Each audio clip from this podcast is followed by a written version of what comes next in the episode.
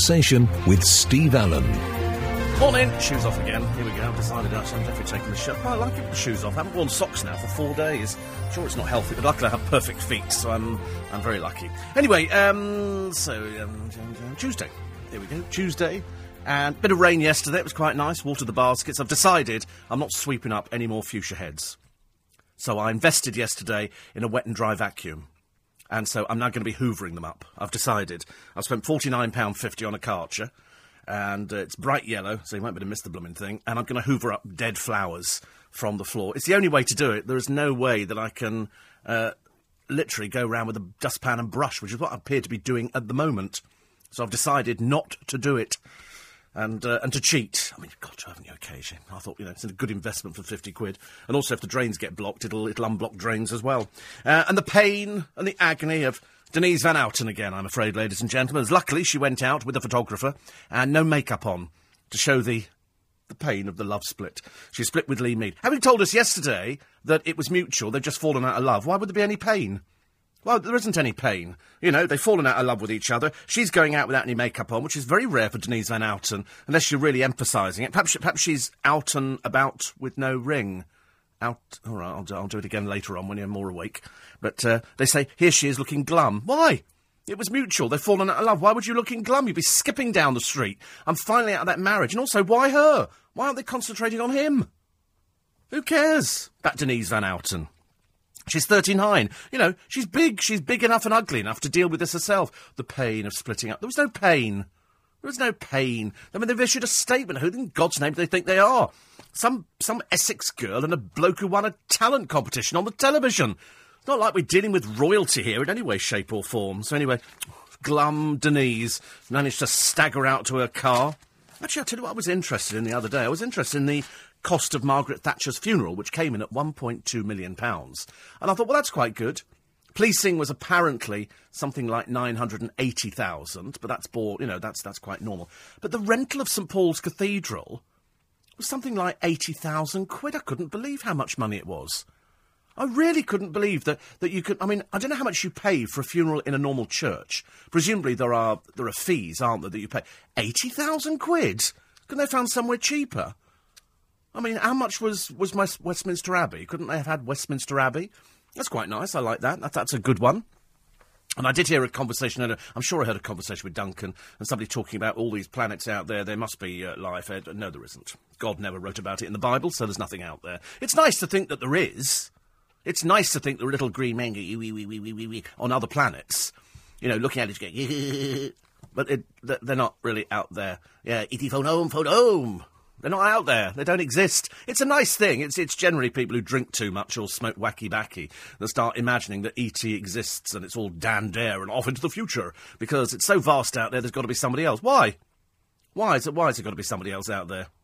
Doesn't have to be. I've been to Billericay. My God, you won't find a deader place than Billericay. Is there life after Billericay? Shouldn't think so. Is there life after the Watford Gap? Not too sure about that one either. I like the idea that they're now arguing about double yellow lines. Do you see that the other day? They were thinking that in, in an effort to revitalise the, the dying high street, they're going to put in double yellow lines, but you can park for 15 minutes to sort of load and unload and do a quick bit of shopping. That's just about enough to get to the cash point machine isn't it? Because people do that now, and you just nip out. I'm just going. I'm using BB. I'm using the cash point machine. Won't be a second. Oh, what's the number? Oh, I can't remember what it is. BB. I'm doing it. I'm doing it now. Ten pounds. Thank you. And uh, and that's it. I think that's a good idea. I think that's a great way of revitalising the high street. Perhaps Richmond Council may care to take that one on board because you can't park anywhere in Richmond. They seem to have 24-hour wardens. They really do. I've never known anything like it. They just don't want to encourage anybody again to go shopping there. So I don't. If I'm going to go shopping, I never take the car to Richmond. I go to Kingston. I take the car to, to Kingston because that, that means I can park in, in John Lewis and try and remember where I put the blasted thing, and I can go off and, and do my shopping and then come back. But there's nothing I, there's nothing I particularly want to buy. Yesterday I, I discovered the delights of Farnborough. Have you been there before? Farnborough's nice. Farnborough's very nice provided you don't actually go into Farnborough. I've discovered that Costco has got as many chavs in Farnborough and people with tattoos as they have anywhere else. But it's quite, it's quite nice and uh, big. Very, very impressive. So I had a little, little poodle down there. It's only 21 miles away from me. Which actually is closer than Reading. So I'm going to start using Farnborough, I think, in future because it's. I quite liked it. I liked the experience. It was like going into one of the American Costco's where they're huge. They really are big. My friend Daryl said when we went to uh, to Vegas, the first thing we had on, on the list is, is Costco. So that's where we went first of all, which I thought was quite sweet. Quite. I know you go to Las Vegas, where you go Costco. Somebody's got to. They fired another uh, EastEnders producer, I'm afraid, and uh, this time it's Lorraine Newman, and uh, uh, she's quit because the ratings have gone. That's why they're having this big storyline with Phil and the car smash, and Barbara's going back in, and uh, a few other people. Actually, there was a, there was a. Where did I read it? I must have read it in one of the TV critics. Oh, actually, got a great story about some travellers thieving a caravan, but you can't get them out because it affects their human rights. Great, isn't it, really? So uh, just make sure you double lock your door. Uh, we can't carry on like this. This is Kim Marsh again. This will be wedding number two, ladies and gentlemen. And uh, as I say, the fiercely ambitious Ms. Marsh, or Mrs. Lomas, as she's now known, what if she'll revert back? The moment they started going out into nightclubs, she was going out into nightclubs, I think he was sitting home looking after the kids, uh, you knew it was doomed. I predicted yesterday, I said that'll be the next headline you read. I didn't realise it'd be that fast. Kim and hub- hubby number two on the rocks, they're living apart. So for that you read, they're going to split up. You know, let's, let's not fool ourselves and be deluded about the idea that they live apart so they can try and get themselves back to. No, no, no. I think what she's done is, and uh, I shall stand by this, she's been out to a few nightclubs. I mean, she's getting on a bit now. She's 190. So she goes out to a few, few nightclubs and she suddenly thought, ooh, there's another world out here. Let's forget about the kids, because that's what she did first time round. You remember when she was put into Hear'Say, the, the kids weren't mentioned. She'd shove them off with the with the grandparents or something like that, and then all of a sudden she goes, "Oh, by the way, I've got two children." So you know, she's always been fairly economical with the truth, put it that way. And so I think they're living apart that means she's going to produce another fellow very shortly because she's been out to the nightclubs. Bit old to be in nightclubs. I think if you're if you're married with two kids, you don't go to nightclubs. You know, call me old fashioned, call me stupid, but if you really want to save your marriage, it's like Denise Van Outen. You know, did you want to save the marriage? Of course you didn't. That's why you kept going on holidays with with uh, photographers. So we got all the pictures of Denise on yet another holiday because there's no work. You know, she's got a radio program, but I think she really sees herself as being in show business. But uh, I think that's that's kind of passed it by now. He's sort of more in show business. Uh, you know, obviously the kid comes first, which it has to. But in the case of Kim Marsh, I don't think she's particularly bothered. I think she's enjoying the going out on the and on, on the town and thinking that she's 18, 19, but she isn't. I think the moment you get married, that's the moment that things start to change. That's when you stood, should start staying in and uh, and trying to keep your marriage together. But if, if you're addicted to the, the bright flashing lights, if you're addicted to show business, if you're addicted to being on the front pages of the papers, well, then you might as well not bother getting married in the first place. Because the two don't run side by side. It's a shame, really. I've seen people go for it. I've seen people who just adore the media. They abs- they can't get enough of it. Great delusions of our day. Here we go. Great TV lies and delusions. Eamonn Holmes, you're everybody's favourite, Brian. Dowling. No, he's not. That's why he was kicked off Big Brother. My favourite one, though, Danniella Westbrook. I think the public would love to see me back on EastEnders. No, dear, we'd just like to see the back of you. Thank you very much indeed. There's no EastEnders. They're, they're not remotely interested. We've seen you on Hollyoaks. The acting has not improved, I'm afraid. And uh, Big Brother Sam to Sophie. Being with you in the safe house, I feel like Richard Gere in Pretty Woman. Yeah, with sort of one missing ingredient, ladies and gentlemen. Um, more from the papers in a in a moment. There's a, there's some very interesting stories. Uh, some of them not very interesting, and some quite interesting.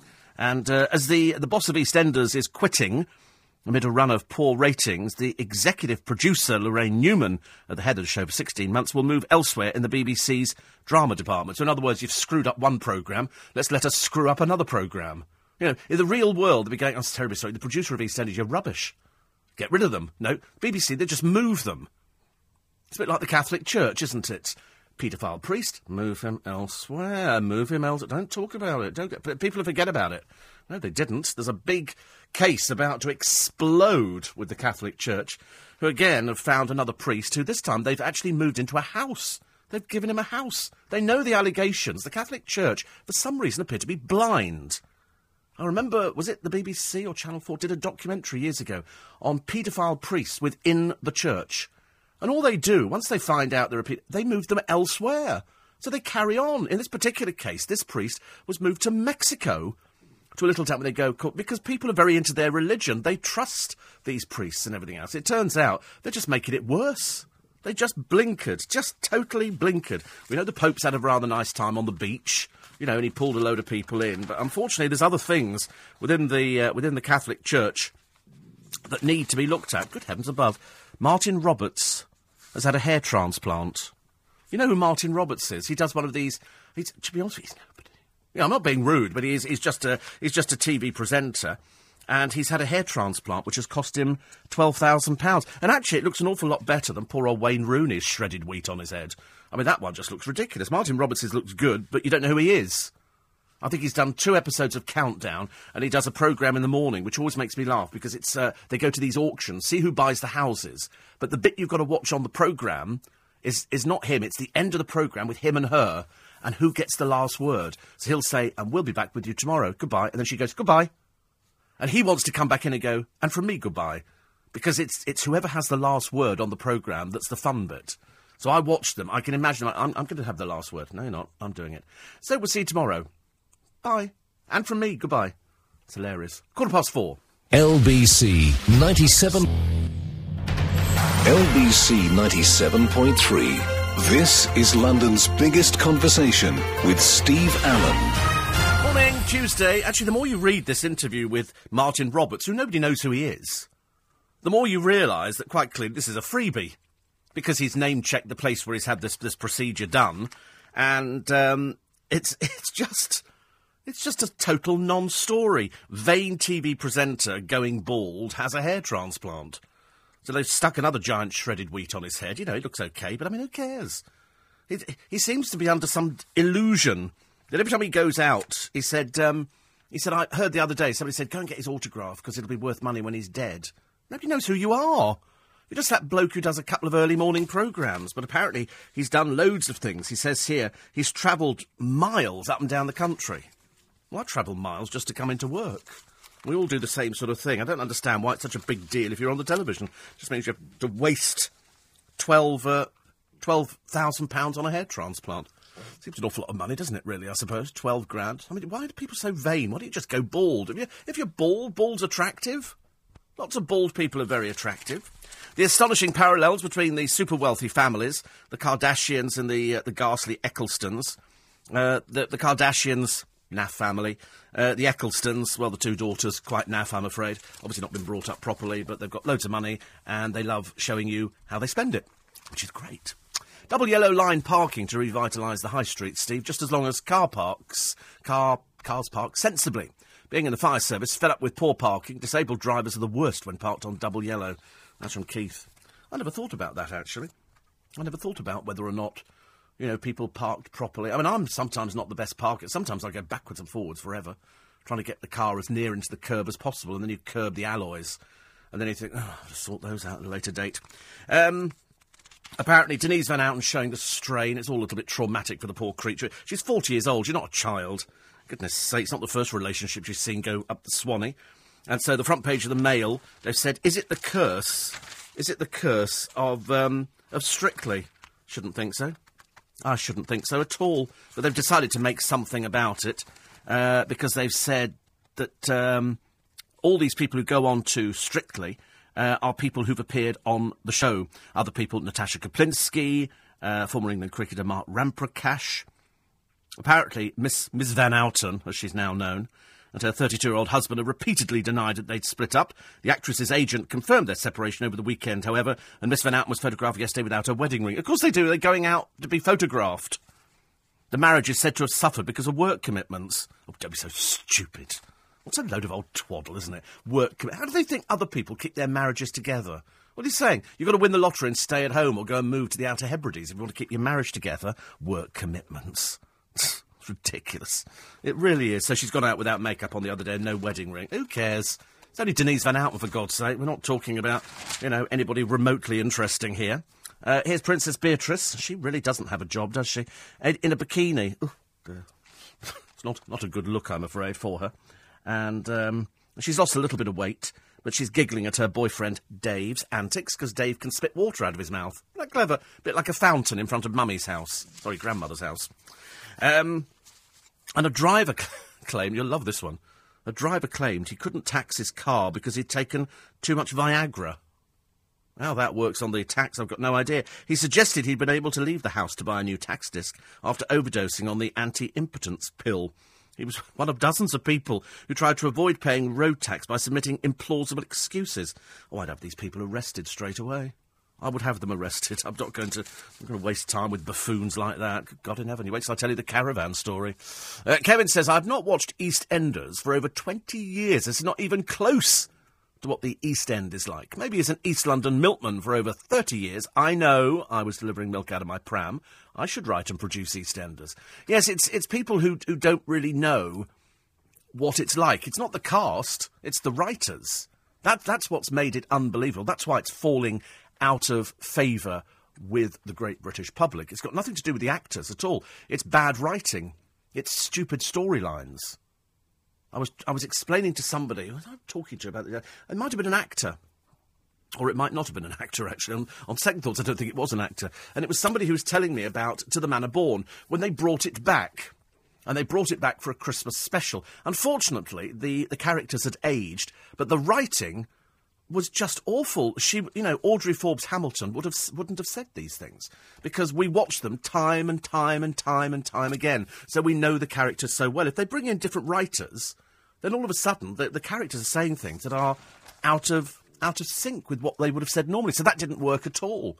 It was a great shame because we all we love to the manor born. It's like bringing back Fawlty Towers. If you brought them all back again now, would it be as funny? I Don't know. Depends who's going to be writing it. Uh, as brutal as they are cunning, who can believe?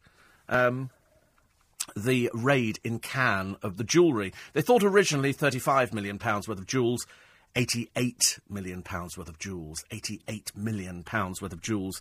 But um, it, um, I, don't, I don't quite understand how people get away with things like that unless it's an inside job. Uh, they say it's a gang of soldiers who've struck across the world and they've got away with £88 million. Where you fence jewels like that, I've got no idea. It is amazing. I mean, there's loads of these these robberies going on. We see them in London, but they're they're just the little Romanian gangs on their little pop pop scooters. They're sort of you know not the most exciting people. They're a bit dumb and thick, and they do get caught. But uh, in this particular case, will we see the jewels back again? No, because they're tiny. You can literally put 88 million pounds worth of jewellery in a small attaché case, I would think, and so and so actually get it out quite quickly, and that's what he did. Went in with a gun, took it, went out, had an accomplice, and they vanished. But at the end of the day, somebody's 80. Oh, it'll be insured, won't it? It'll be. Unfortunately, the caravan owners were not insured, and I'll tell you their sad sto- story a little bit later on this morning because it's worth repeating because it's uh, it doesn't actually do anybody any favours. That the police haven't exactly been the most helpful, I'm afraid, which is what you would like to think they would be. Uh, 84850, steve at lbc.co.uk. And then there's the, um, the family, Colette McIntosh, flying back from Spain with her family on a long delayed flight. She must have been dreaming of simply getting home quickly. Immigration officers, though, had another idea. Mrs. McIntosh was left stunned when UK border officials quizzed her children about whether they had abducted them because they have a different surname. Their passport details differ because Mrs. McIntosh changed her name following her remarriage last year. When officials spotted it, her children were taken aside and questioned as to whether or not she was really their mother. The personal assistant from Richmond, oh, there you go, one of her own, uh, was told she now needs to carry a letter from her ex husband allowing her to travel with the children. And so they've got the daughters here, Anastasia and Isabella. And so now they've got to have a. It's ridiculous. I mean, really, honestly. Must be other people who've been through this charade, I should imagine. Or charade. Poor soul, honestly. It's the kind of thing you don't need, is it, really? You, know, you come back from holiday and they go, children, different name. Uh, yes, because I got re- remarried again. Okay, oh, it's the end of a divorce, blah, blah, blah, blah, blah. And, uh, well, you need a letter from your husband proving you're allowed to take the children around the world. Couldn't make it up, could you, really? Uh, torrential rain yesterday, says Noreen. Now they say the heat wave is back on Thursday. They have said that. They have said that, haven't they? That the heat wave is going to be back, which means we're all going to be suffering quite badly. Uh, the Rooneys are in Portugal, best place, and Victoria Beckham is back in Hollywood and smiling. Our Tracy is the one who saw Chantel in the Chinese with the paparazzi, is in LA at the moment, and the weather, weather isn't very good at all. I thought the Beckhams had moved back here, or was that just some PR puff that they come up with? So, in other words, she doesn't like living here at all because, you know, she likes being America you know, where she gets followed around all the time by her own paparazzi, and it's all, you know, it's all wonderful. Over here, it's probably just a bit, bit provincial for her. And Davy Boy's only Davy Boy only comes over to pick up some some some money, doesn't he? For either taking his shirt off or launching a, an aftershave or something. He doesn't know anything about aftershave at all. You could probably say to him, "So what would what would the top notes be of that aftershave?" He wouldn't have the faintest idea. Wouldn't even know what you were talking about. I shouldn't think. Uh, by the way, because of the heat, if you're going to the coast, uh, the bad news is that there's lots and lots of jellyfish. Now, I hate jellyfish. And I've seen swarms of these blooming things out there, but now Marine Conservation Society letters are going out warning people to look but don't touch. Because sometimes these the bits that hang down underneath that look a bit like seaweed can be the most dangerous bits. I mean, you can you can really suffer. I mean, I don't know whether or not people can be allergic to this sort of stuff. You know, it's like me. I think I'm probably allergic to um, to wasp stings because I'm terrified of wasps and they seem to come round me. I don't know why. I must give off some sort of pheromone where they sort of think, let's go round him and annoy him. Go, go away. Go away. Leave me alone. Bees, I'm all right with. Bees, I think, like me. I think bees know that I'm watering the plants because I'm doing it for their, their benefit. But wasps, oh, dreadful. Absolutely dreadful. Uh, 84850 steve at lbc.co.uk. Criminals who refuse to pay legal aid bills will have their cars seized and auctioned off by the government. That's good, isn't it? I like the idea that gangster Terry Adams was granted 4.7 million and the Connor family half a million. those are the people who kept the drug addicts and alcoholics as virtual slaves. It's ridiculous, isn't it, really? How these people get legal aid, I've got no idea. No idea at all. Um, and more than 20,000 staff at Britain's biggest sports retailer are employed on controversial zero hour contracts. I've never even heard of this. A zero hour contract. So, sorry? We're zero hours, are we? Oh, right. I'm not, am I? I don't think. No, I'm not. Apparently, Sports Direct hires every part timer under a deal that denies them holiday or sick pay and can't guarantee how many hours they will work each week. Well, it's called being freelance, isn't it? That's called. I mean, if, if you guarantee somebody hours, that makes you a staff person. I mean, I have a contract that says I will present for so many hours per week. But if you're freelance, then you wouldn't have that kind of thing because nobody would, would guarantee you the hours just in case. You know, so in, in other words, if you're freelance, you know, you might be needed this week, but next week there wouldn't be any work. The only way that you could get round that is by taking a contract to do something, in which case they guarantee you the money. I mean, there is, there is no obligation to be given work. I mean, anybody. I mean, when I was first here as a freelance years ago, when I first started as a freelance, um, I didn't have a contract. They just phoned me up and said, "Oh, can you do next week? Somebody's off sick." There was no guarantee of the money uh, for the, for the week after, and so what you had to do was was go and find work elsewhere. But LBC used to have a big list of people: freelance producers, freelance presenters, especially if you're a presenter. You know, you can't just sit there waiting for somebody to phone you on the promise that somebody might drop dead or go sick you know, much as though you might will it with certain people. I said, could you go sick again? I mean, I was lucky because I was news reading at LBC in the beginning, and I was the only freelance newsreader. So every time the staff people went, I got all the shifts.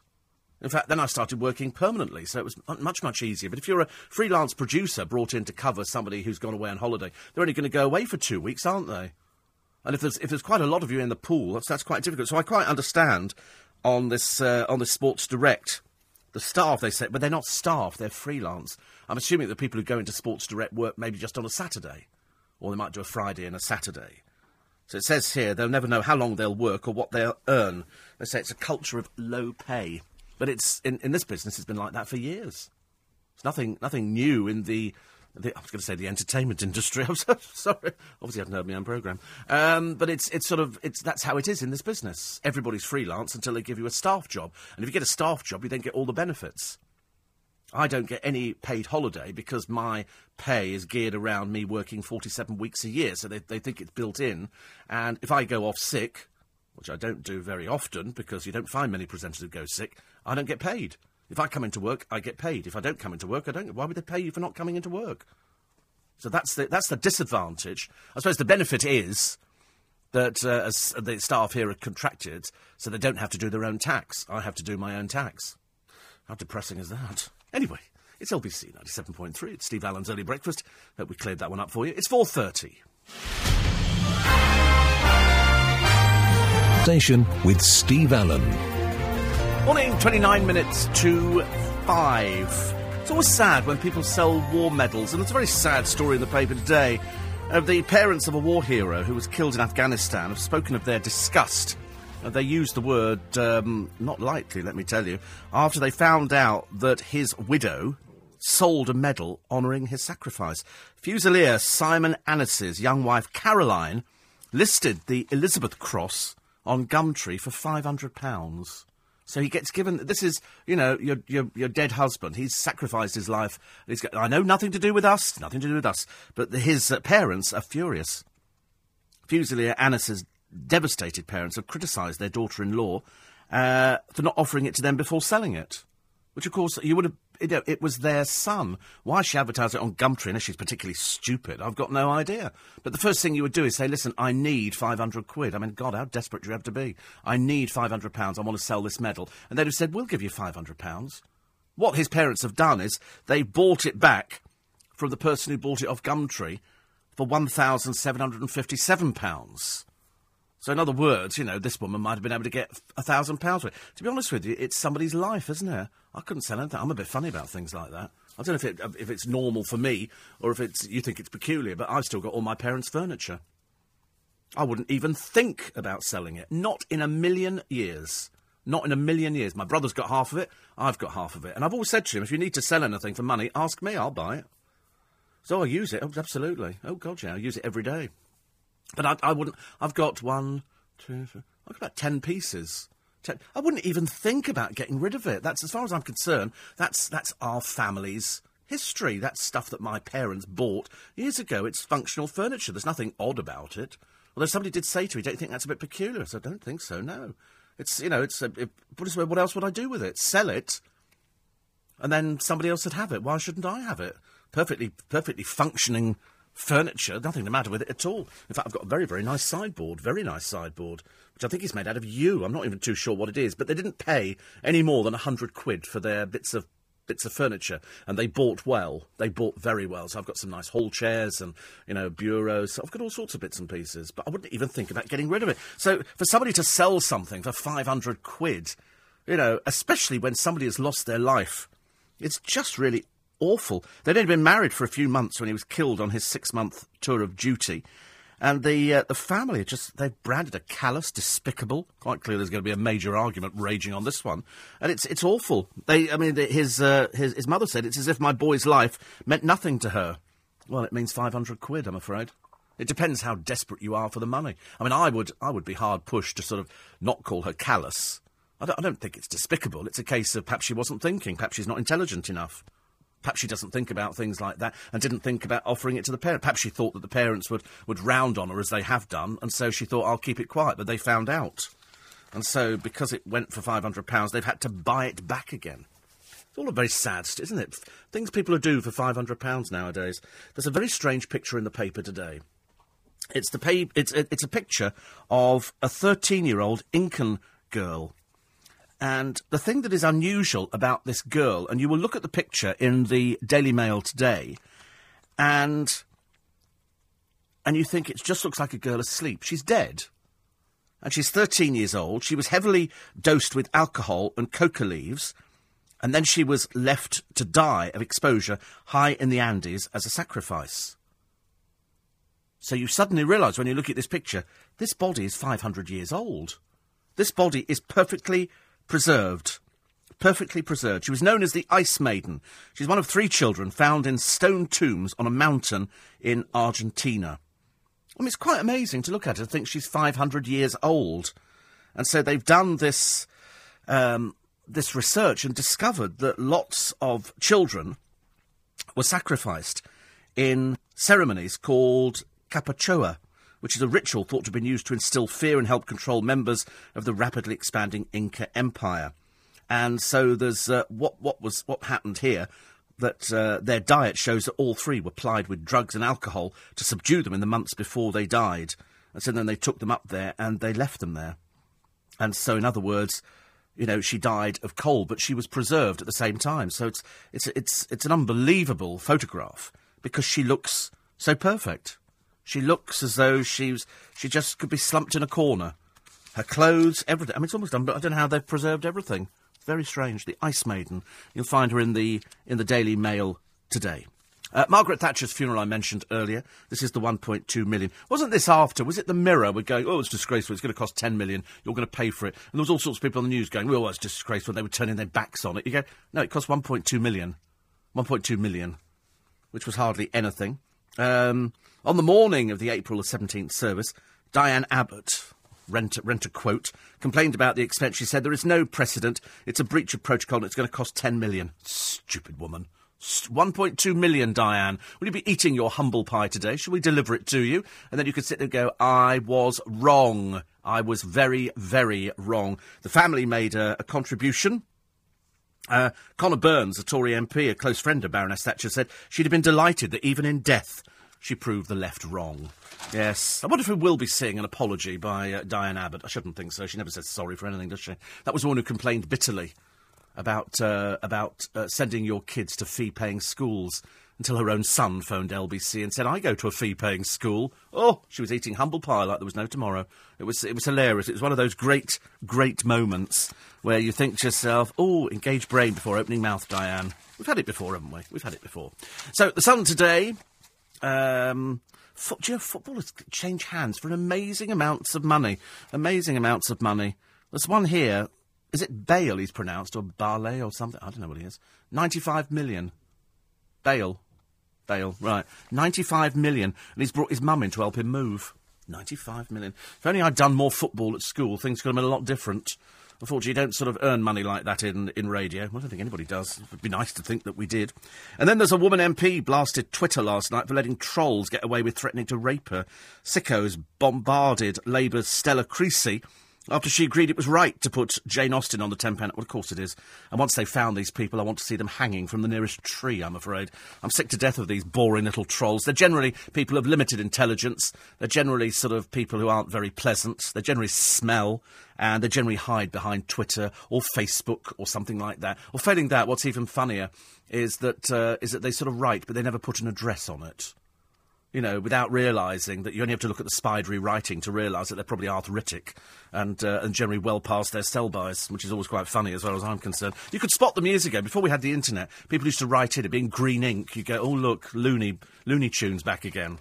And so uh, nowadays, it's so funny when you actually get things like that because they never put an address on it. Because you know damn well you'd be round to the police station so blooming fast.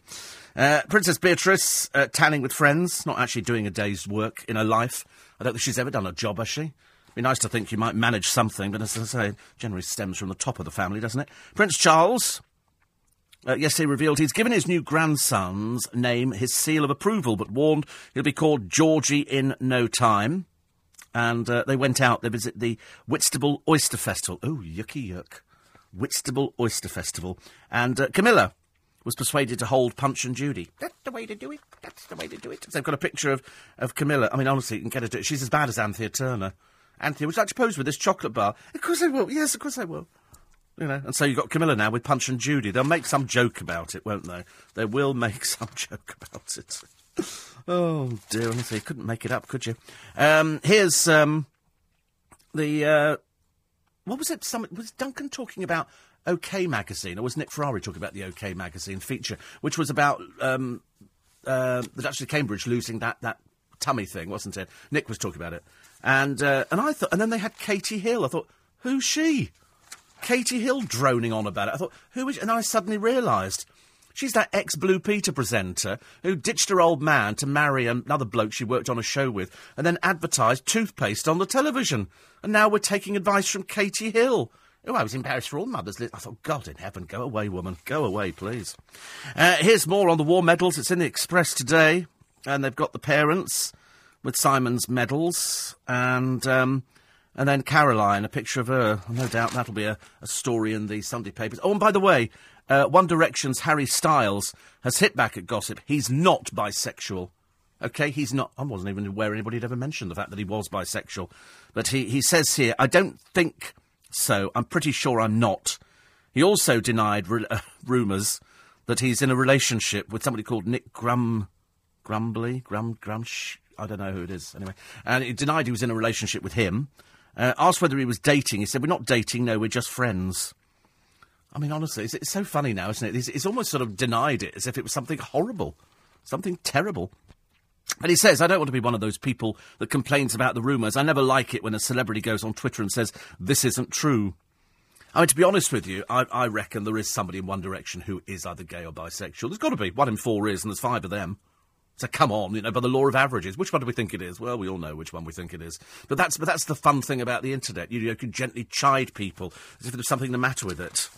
And I think I think one of them has have been on the receiving end. I think from stuff from the Wanted, where they've they, they have written something and then somebody's written something back. We had it yesterday. Do you remember with Lucy Mecklenburgh, otherwise known as that talentless one from The Only Way Is Essex, who spends most of her time crying and uh, excuse me having excuse me uh, relationships with people. She's been out with Mark Wright. She's been out with Mario. Uh, now she's going out with somebody from The Wanted. And I think she's been out with a few other people.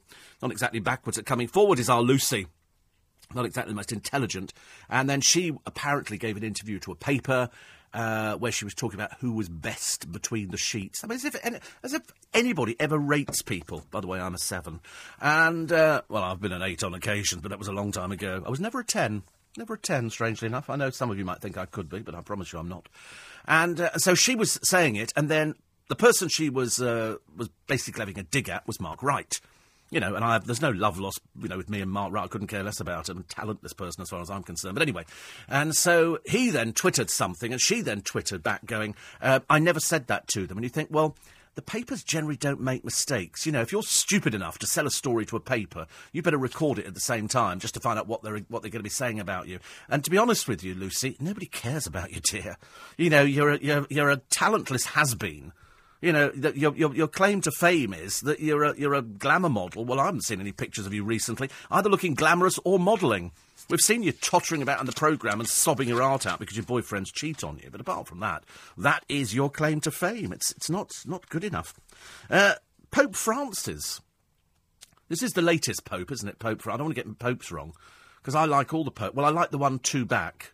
I thought he was the one who looked like a proper pope. I don't think they look like popes nowadays. I like them to look sort of kindly and look a bit like sort of Father Christmases and that kind of thing. And the one two back was good. But he appears to have taken a softer line on homosexuality while reaffirming that the Roman Catholic Church is still opposed to gay marriage and sees homosexual acts as sinful. You better start looking in Vatican City then.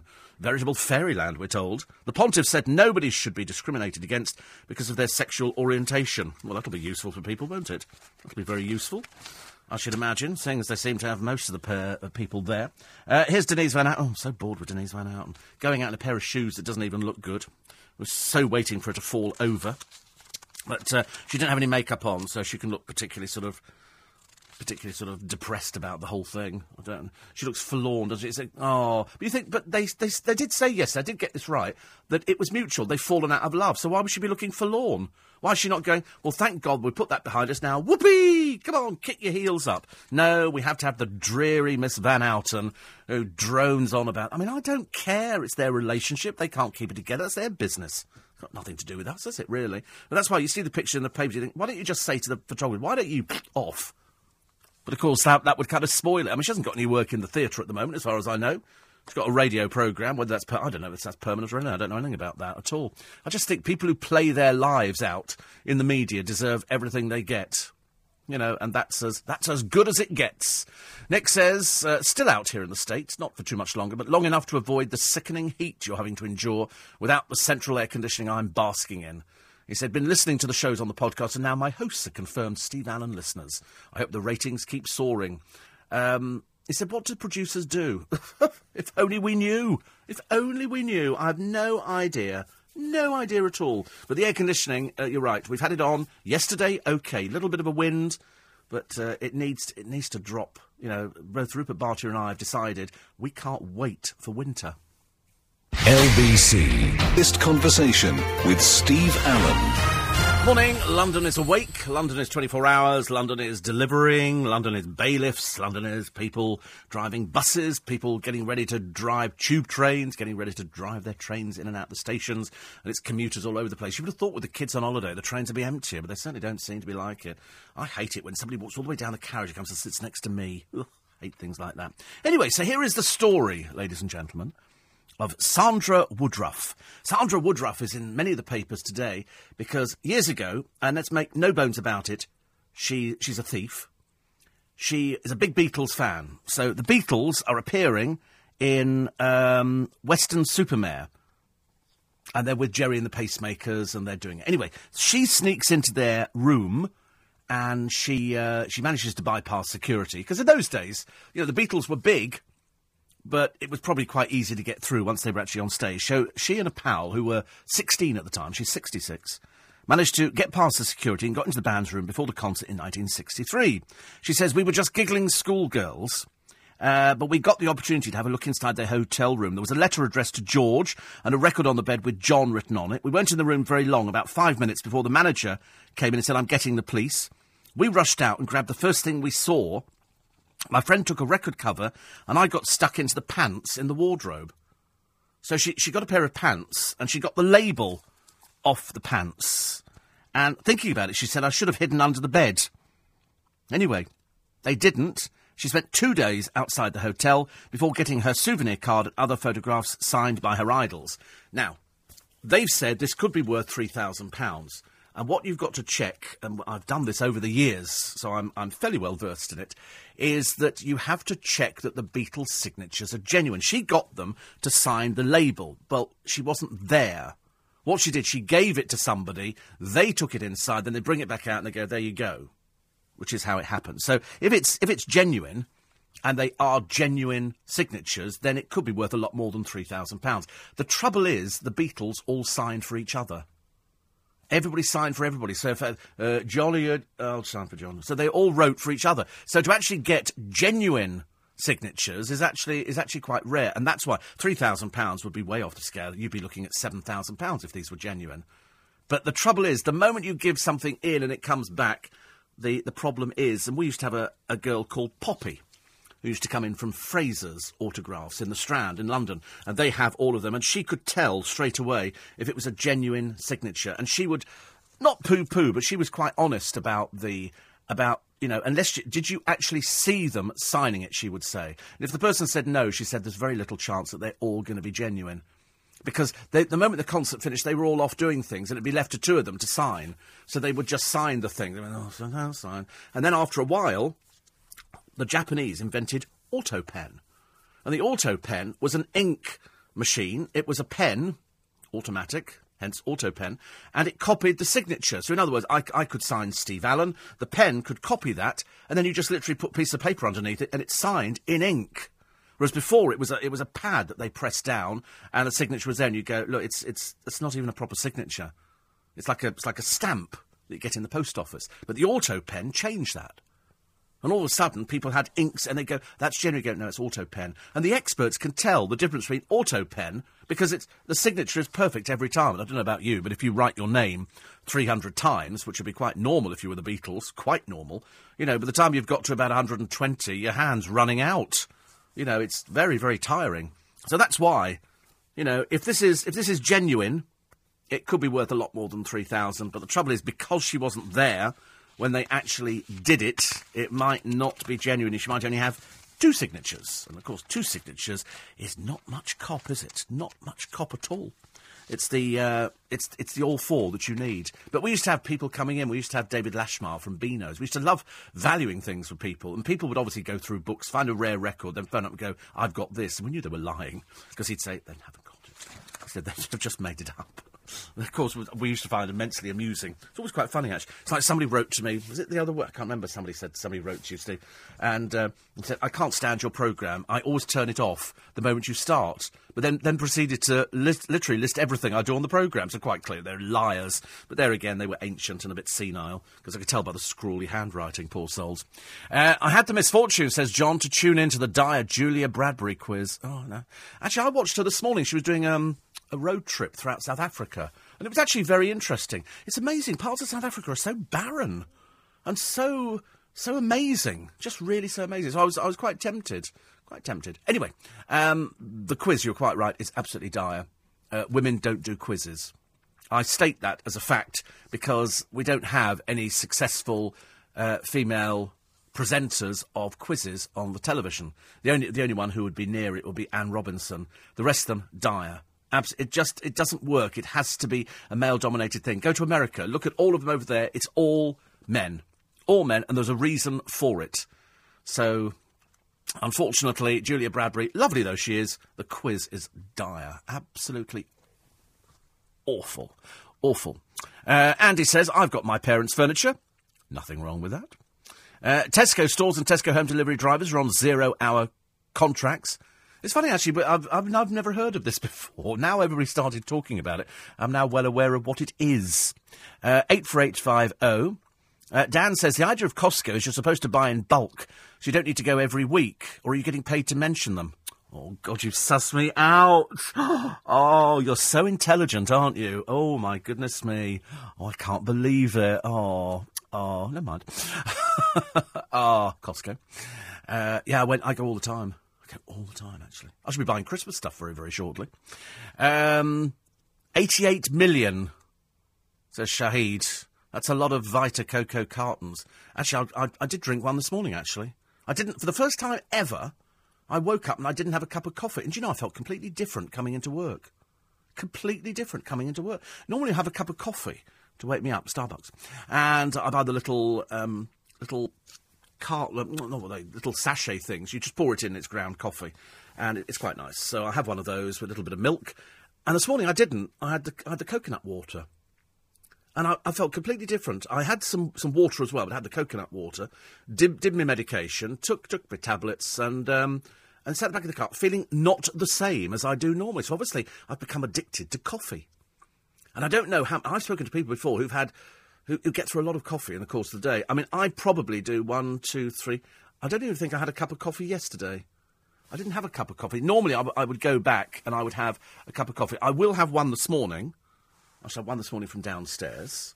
Um, and, and I probably might have one when I get back home later, but that'll be about it two cups of coffee in the day. But is it possible, I wonder, to get totally addicted to coffee so that your life changes when you come off it? Is it? I mean, I'm not getting withdrawal symptoms or anything like that.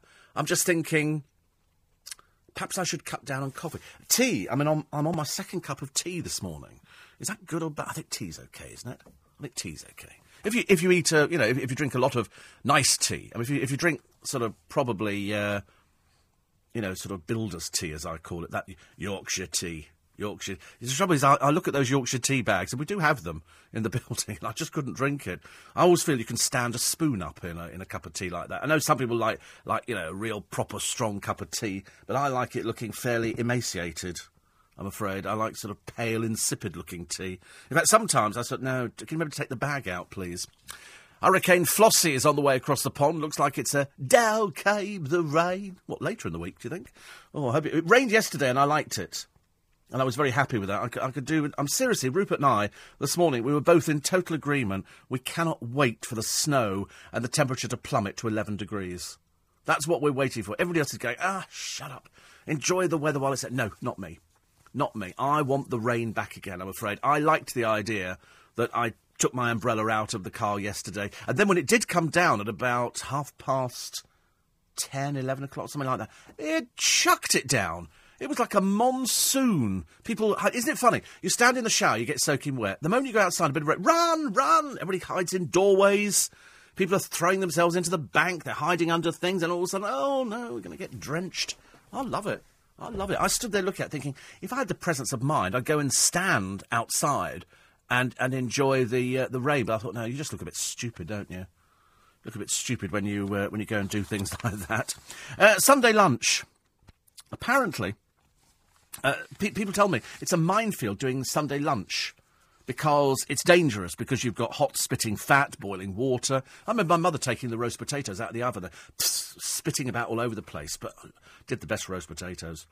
I only do crispy roast potatoes. I can't bear anything. If you go into some of these places where they do a, uh, a Sunday brunch thing and they do the, the roast potatoes are rubbish, rubbish. They've got to be small and crispy. And to be small and crispy, they've got to be parboiled, and then you take them out, and then you dry them off, and then you put them in the hot fat. And then you baste them, and you keep them in there till they go crispy. I wouldn't have it. My mother used to do the best crispy roast potatoes ever. Anything that doesn't come out as crispy, I sit there, oh, I'm not very happy with this. It's like roast beef. And York, oh, Yorkshire puddings. Could you just eat a Yorkshire pudding now? I could kill for a Yorkshire pudding. I would pay good money for a Yorkshire pudding. But they don't serve it in cafes around it. No, bacon, sausages.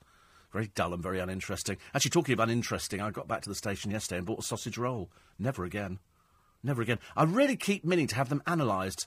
I know, I said it last time, but I'm, I'm sort of strangely drawn to it. As I walk past, my body sort of slowly moves to the left, and I bought this thing, and the woman said it was a voucher, you can get it for a pound next time. £2.75 for this piece of rubbish. I don't think it's ever seen sausage meat. I think it was all filling. But interestingly enough, it was um, Campogino on the television the other day, you know, the one who talked like this, but he's born in the country and, you know, and, and he still hasn't mastered the English language. And he was saying, when you buy sausages, look at the meat content. Because some sausages, we, we discovered this the other week, I think one of them was it the Richmond sausages, lovely on the television. It's like 38% meat.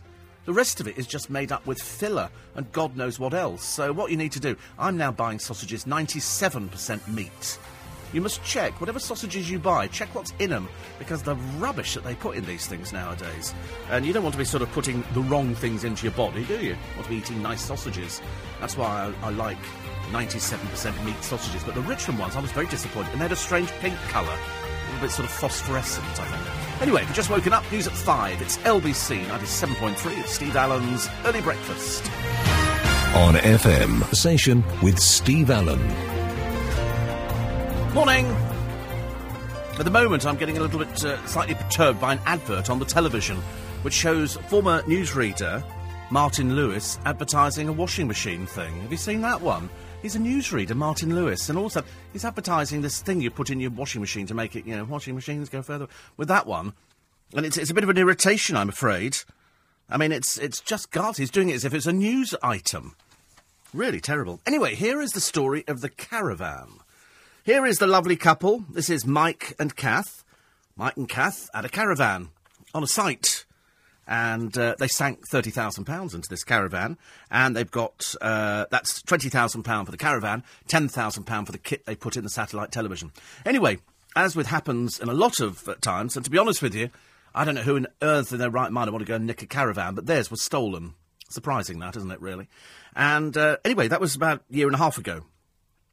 Well, the police have found it. That's good, isn't it? We're very pleased about that. So, Mike and Kath were told by the police, we found your caravan. Unfortunately, there's a traveller family living in it.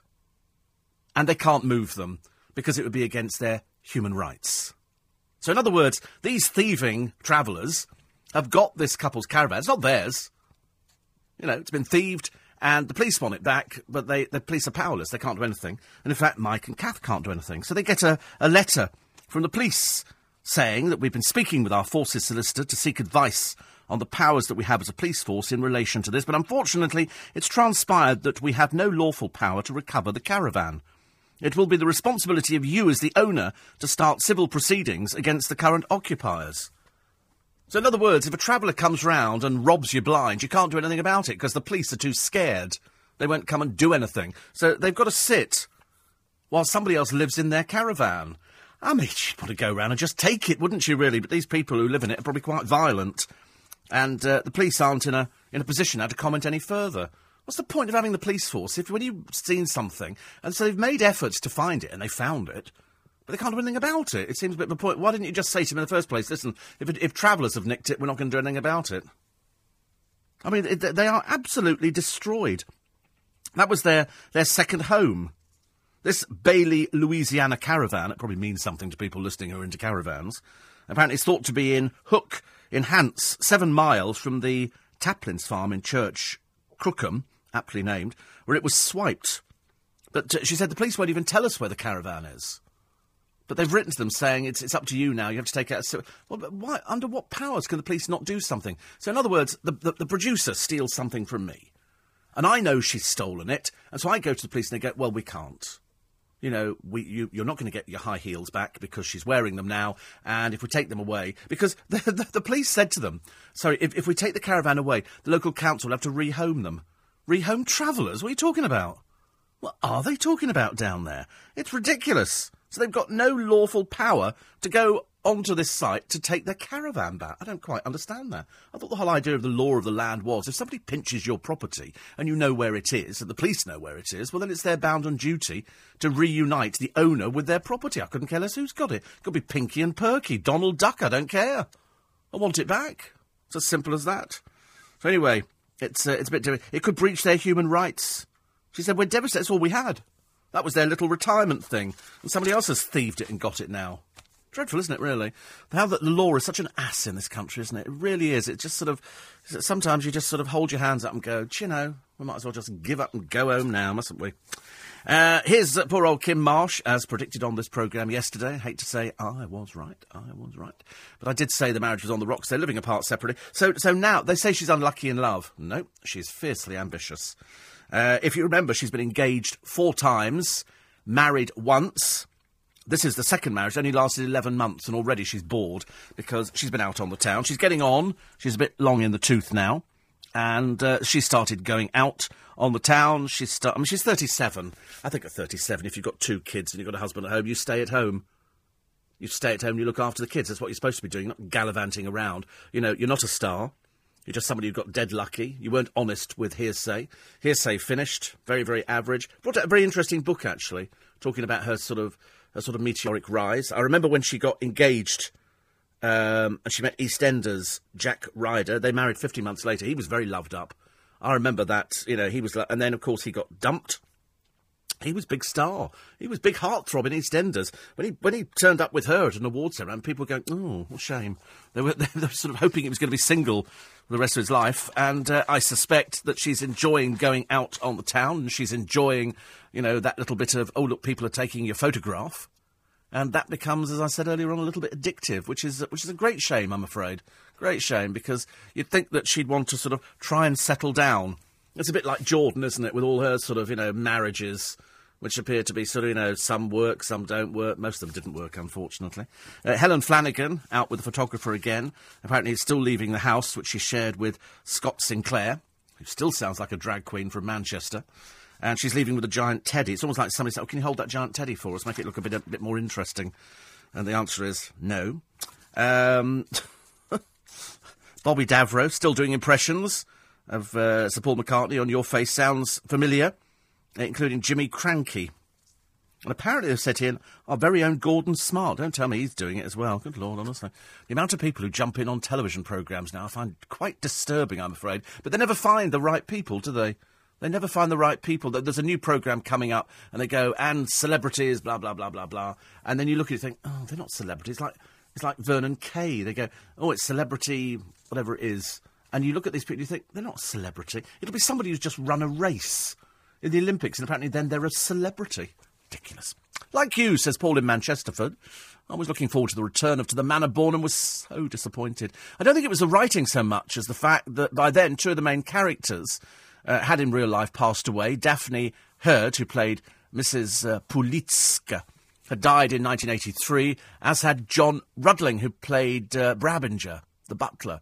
It does seem that the BBC are the worst offenders when it comes to resurrecting shows which were of their time and should have been left in memory. Remember in sickness and in health? When uh, by then a seriously ill Dandy Nichols was literally wheeled in to reprise her role of Alf Garnett's long suffering wife, Else. Or worse still, the return of the Liverbirds.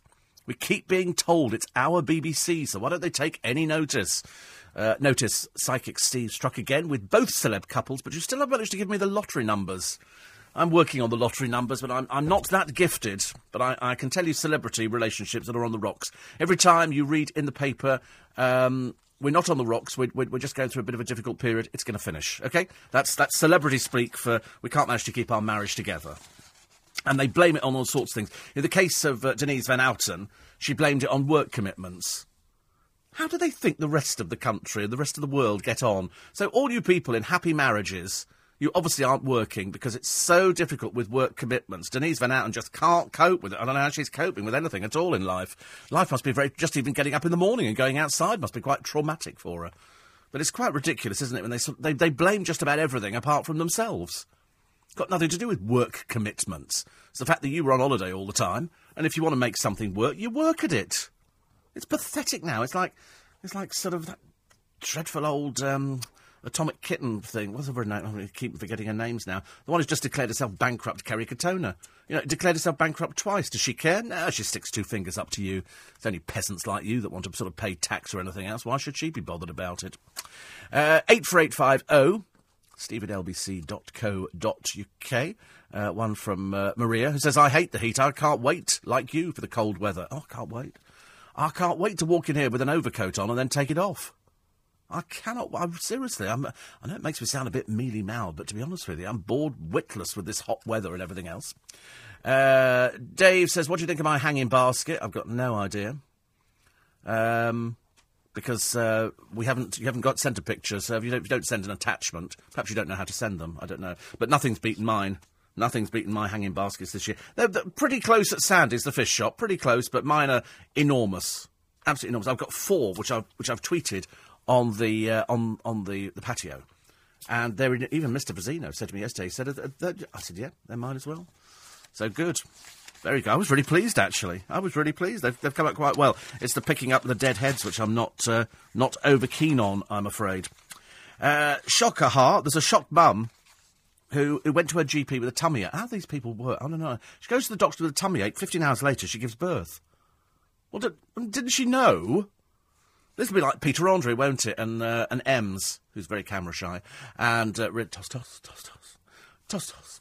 And uh, here she is. I wonder how long that, that marriage will last, if indeed they're even getting married. Because I, I would like to think that as she's pregnant, that uh, Peter might be doing the decent thing. I bet her parents, as I said yesterday, must be so thrilled. Oh, look, there's our pregnant daughter. We were hoping for so many things for her, like being a doctor, but she's taken up with a third-rate has-been pop star. And uh, no mention of marriage at the moment, because that's the only thing that's going to save it. You better get married quickly, Pete. You don't want her to give birth and still not married. You know that would be that would be wrong, wouldn't it? Uh, everybody's speculating on the gang behind the Joules heist, £90 million. I suppose there must be people who are quite clever. Generally, though, speaking, is it not uh, the majority of um, robberies are from within? It's it's feeding on information from within, so that they know. I mean, I don't believe you could just walk into a jeweler with a gun, hold it up, and walk out with, with that many with that many jewels. I mean, 90 million pounds. They keep upping it all the time. It was 88 million, now they'll shove it up to 90. You know, probably find it was three and sixpence. It makes no difference. Uh, dramatic rise in antidepressants. Prozac. We are a Prozac nation because people get depressed. And so, consequently, uh, we're hooked on happy pills. Well, I thought a lot of doctors had stopped prescribing Prozac. They don't want people to get too addicted to it. The mental health charity Mind want more therapy instead of a reliance on tablets. Absolutely. So easy just to hand somebody tablets, which is what they did before. You know, have some tablets. Want to lose some weight? Have some tablets. Want to lose more weight? Take more tablets. Want to lose really more weight? Take water tablets. You know, and so the thing went on. I mean, I can remember the time you could buy practically over the counter Tenuate Dospan, which people used as an appetite suppressant, and uh, they lost weight. And then over wealthy celebrities dis- discovered the delights of cocaine, and so they took cocaine. I remember there was a picture of a model in a paper once, and she looked perfectly normal to me, but she got sent away by the agents who said, "You're way too fat. You've got to lose weight. They're supposed to be emaciated. These poor people must be. Perhaps they don't eat anything." I feel so sorry for people like Victoria Beckham. They eat more, eat more. I mean, secretly inside, you know, your skin is just waiting to expand. But so far it hasn't. Quarter past five.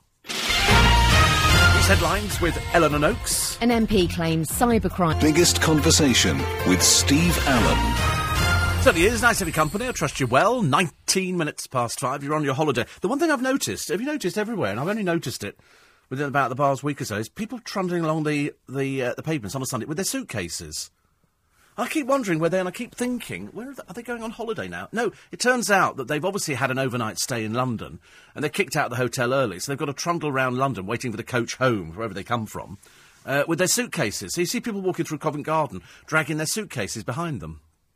On the other hand, you do see people who are going on their holiday. You're probably up at the moment. You probably started packing, getting all excited. Yeah, going on holiday and uh, doing nice things and, um, just going away. Bit of break, bit of sunshine. Just when we've got the blooming heat wave here, everybody goes abroad for it. But I suppose people could. Former Premier League uh, striker Christian Benitez has died at 27 uh, following a match. The ex Birmingham ace, uh, Benitez, was rushed to hospital with severe stomach pains after his debut for uh, a Qatar team. The Ecuador star, signed for £10 million just three weeks ago, died a few hours later. Mystery has surrounded his death. 27 is a bit worrying, isn't it? These people are supposed to be super fit. Uh, they suggested he had appendicitis, which caused peritonitis, which is inflammation of the stomach lining, and led to the tragedy on Sunday. I mean, it's, it's absolutely awful, isn't it, really? His father in law speaking from Ecuador, said they called me at 3 a.m. to tell me they'd taken him to hospital due to stomach pains. When he arrived, he was not seen very quickly. By the time he was admitted, he was no longer responding, and um, and that's it. And then he died at the age of 27. So hopefully they will. Uh, hopefully they will. They will find out exactly what it is because 27 is absolutely nothing, is it, in this day and age? Absolutely nothing. I was delighted to report yesterday, or to hear on LBC, that they uh, they reckon that they've all but cured testicular cancer you know, that there is a cure for testicular cancer, and because that's one of the biggest killers for men. excuse me, that and uh, and prostate. It's the only thing men don't bother checking. Women are very good at checking for breast cancer and go for screenings and stuff like. that. Men do nothing. Men do nothing at all. Absolutely blooming useless. Because you don't like to, do you? You don't like to go to the doctors and ask them about sort of anything that, as far as I'm concerned, anything below the chin. Uh, my son is on his way home for Texas, and uh, he texted me the other day asking if it was cold here. I said, I'm dying of heat stroke, and he texted back, Well, I need my coat. Quite, quite clearly not, but I like the idea that uh, I can't wait to get my winter coat out. I've got no problems at all, I'm afraid. Uh, Steve, the TV ad, which I'm surprised has not been complained about, is the one that shows three Scotsmen lifting their kilts and flashing to a coach full of women. Oh, I quite thought I thought that was quite funny. Actually, I didn't say. Why would anybody complain about that? And they're not, you're not saying anything. It's only a bit of a joke, isn't it? Little bit, a little bit of fun or something like that. Uh, so I don't. I don't actually see that as, a, as an ad to complain about. I don't think there's any ads to complain about on the television. I can't think of anything off the off the top of my head. Uh, Steve, you can get addicted to coffee and tea. I drink strong builder's tea. Last time I looked down at my chest, I'd put a couple of hairs on it. So there you go. Uh, in this part of the world, apart from regular sausages, says Ian, the classic is square sausage. More meat, about three inches square and thick, just the, just the right size for the morning roll. I suppose it's like um, a sausage meat burger, isn't it? A similar kind of thing. But I, I do I do question, you know, whether or not there's any actually meat in these things. I was when I was looking at my sausage roll yesterday, I was looking at it thinking, I wonder what this is in here. I should have actually asked them, but I don't think they know. Uh, sausages, says Richard. I use my grill to cook sausages. Fantastic and uh, all the fat runs off because the grill because they came up with this grill, didn't they, for George Foreman uh, at an angle, so the fat runs off. It's, I mean, it's quite simple. There's nothing complicated about it. But he says, I slice sausages open. You know, I, I cut them in half down them. Oh, really? I can't bear that. If I'm going to have a sausage in a roll, then I'll get a little bridge roll and put a sausage in it, chipolata or something like that. Pauline Guildford says, I saw a great programme called Waiting for God. It's about a lot of old people in a nursing home. It's about 500 years old, that one, I'm afraid. And um, uh, I'm, I'm, I'm going to send you some info on diabetes, says Jan. Everybody's gone diabetes mad, haven't we, at the moment? We're all talking about diabetes and how it affects people and how you cope in the hot weather because it seems to affect some people different from other people. And then there's other people who are saying, oh, I don't function at all well and, you know, I'm not a very good diabetic. But now you've got another famous person coming out talking about their diabetes, hopefully, might make people more aware. And if you think you could be, go and get checked. It's not complicated. Or failing that, if you know somebody at work who's a diabetic, ask if you can have a go at their little blood sugar meter. Most people will let you have a go of it. You know, they'll explain how you do it. It's fairly simple. You just get a little thing and you sort of push some blood out of your finger and you put it on the little slide, being very careful just the blood touches it, and it'll tell you what the reading is. You're looking for about a 5.6. If, you, if you're up to about a 10, you're diabetic. So uh, find somebody. Or failing that, just go to the doctor. You could do a simple urine test now, which Nick explained uh, yesterday on the programme. Actually, Nick and the team will be back with you at 7 o'clock this morning. Uh, Barbara Want is looking at the papers today. I think she's been in before, Barbara. I'm pretty certain she has. She's the journalist and author of Baby Secrets How to Know Your Baby's Needs. Oh dear. I'm sure about that. And uh, they're trying to find the top children's TV show. So I suppose over the years, and depending on what age you are, you will recognise some of these shows here. They're not in any particular order. Things like Wallace and Gromit. Was that a TV show, or is that just a? I suppose it must have been. Tiswas was very good with the Phantom Flan Flinger. Um, Thunderbirds, Teletubbies. The story of Tracy Beaker. I never understood Tracy Beaker. People to rave about Tracy Beaker. Never for me. The Sarah Jane Adventures. Record Breakers. Very good indeed. We like that. Uh, Play School. Peppa Pig. Multicoloured Swap Shop. Now, that was a good programme. That was quite good. I like that. Mr. Ben. Never bothered. Magic Roundabout. We always thought was quite uh, quite good fun. Jack and Jackanory. I thought was, was, was good as well. Uh, Jim'll Fix It, says Warren. Yes, that was the only one that we didn't put on the list, I'm afraid, today. The only one. Isn't that odd? Isn't that odd? When you look back at that programme. In fact, I had a producer who went on there. She was desperate to meet some group, and of course, if you wrote in, there was a very good chance that you could get to meet your group, and uh, and they, they would sing your, your song of the day. But I can't. Was it filmed live? I don't think it was, actually. Uh, Horrible Histories. Very popular. Very pop. They do a live version of that as well. Uh, Bagpuss, says Warren. He likes uh, Bagpuss. See, I never got into that. I just thought it looked a bit dated, I'm afraid. In the Night Garden, they do a touring version of that. We just recently had it in, in Richmond. Clangers. I think that was Clangers, wasn't it? I can't whistle this morning. Uh, Bob the Builder. Blue Peter. Yes, in the early days, Blue Peter was untouchable. Strange enough, nobody's mentioned Magpie. Magpie doesn't feature on this list. I suppose because it was a it was it was a sort of a slightly more up more upmarket version. Was it more upmarket or more street cred of Blue Peter? You know, because you had Tommy Boyd and and various I can't remember who else was on the blooming thing actually. Mick Robertson, I can't remember. Jenny Hanley was the woman, wasn't she? I think, and that was done at Teddington, and that was that was fairly that was fairly good for its for its time. But Blue Peter, I'm afraid, had the uh, had the audience as far as I was concerned. Unfortunately, not anymore. Uh, Bill and Ben, the Flower Pot Men. Bill and Ben, Bill and Ben, Flower Pot Men. Many they've they've tried to resurrect as uh, as children's programs go because they don't have anything else, do they? They don't have anything else to do on television now. And I think now that we've discovered that they have cut back on children's programming, what was the one with Mole? Was that well, there was Tales of the Riverbank, which was very good, which used real animals in, in little scenarios. That was quite nice. And Mole, I'm assuming that was Ratty and Mole, was it? Was that was that that one? I can't remember actually now. Was that with Toad of Toad Hall? All of these programs, they were sort of they were about such a long time ago, and then there were there was was it Mork Morph the Plasticine Man. I quite like Mork and Mindy, but that was an adult kind of program, wasn't it, with Robin Williams? Morph was that the Plasticine thing where this sort of it, it didn't actually speak, did he? he? He was that's right. He was on, yes, with, with Johnny Hart. Not Johnny Hart. He was on with that Hart bloke where he did drawings and everything else. I quite like that. I couldn't draw for toffee, but I enjoyed those sort of programmes because you could always watch them and pretend that you could draw. But unfortunately, not. I'm afraid not. I'm afraid in in my case. Um, Griff Rhys Jones says a shared sense of humour was all he had in common with um, tragic comedy partner Mel Smith. But he said it had been sheer bliss to perform with him, who died last week from a heart attack, age 60. It's no age at all, is it? No age at all. Everybody who spoke to about Mel Smith said it was really good fun. He was a really nice person. I spoke to a friend of mine whose friend knows him very well and uh, said he was always good fun, a very generous sort of person. But he ended up with loads of money because they sold, I think, Talkback Productions. Him and Griff, I think, had this, this company, and they sold it for millions, millions, squillions and millions of pounds, and uh, went very happy. But everybody had nice things to say about him. Oh dear, tramp stamps. Uh, we won't do that again. The women who say getting inked was a mistake. Because a lot of people get the, these tattoos and they go, oh, I don't know, I don't think I want it anymore. So they've, they've gone out and found these women. Some have them on their, um, on their arms. Uh, some have them on their backs. Um, I don't really know why people have them. I don't quite understand why you would have your name tattooed above your bottom. I don't, I don't quite see the, the point of that, but there you go. Okay, so I suppose you forget who you are when you're looking in a mirror. And they've all said, we won't do it again. Uh, one woman says, I now wear long sleeve dresses to hide my tattoo. And the woman who's got it on her back says, I can't wait to, to take it off. She comes from Rotherham. And she says, as a teenager, I really wanted a tattoo. And then I got one, and then I decided maybe it wasn't the, uh, the best thing.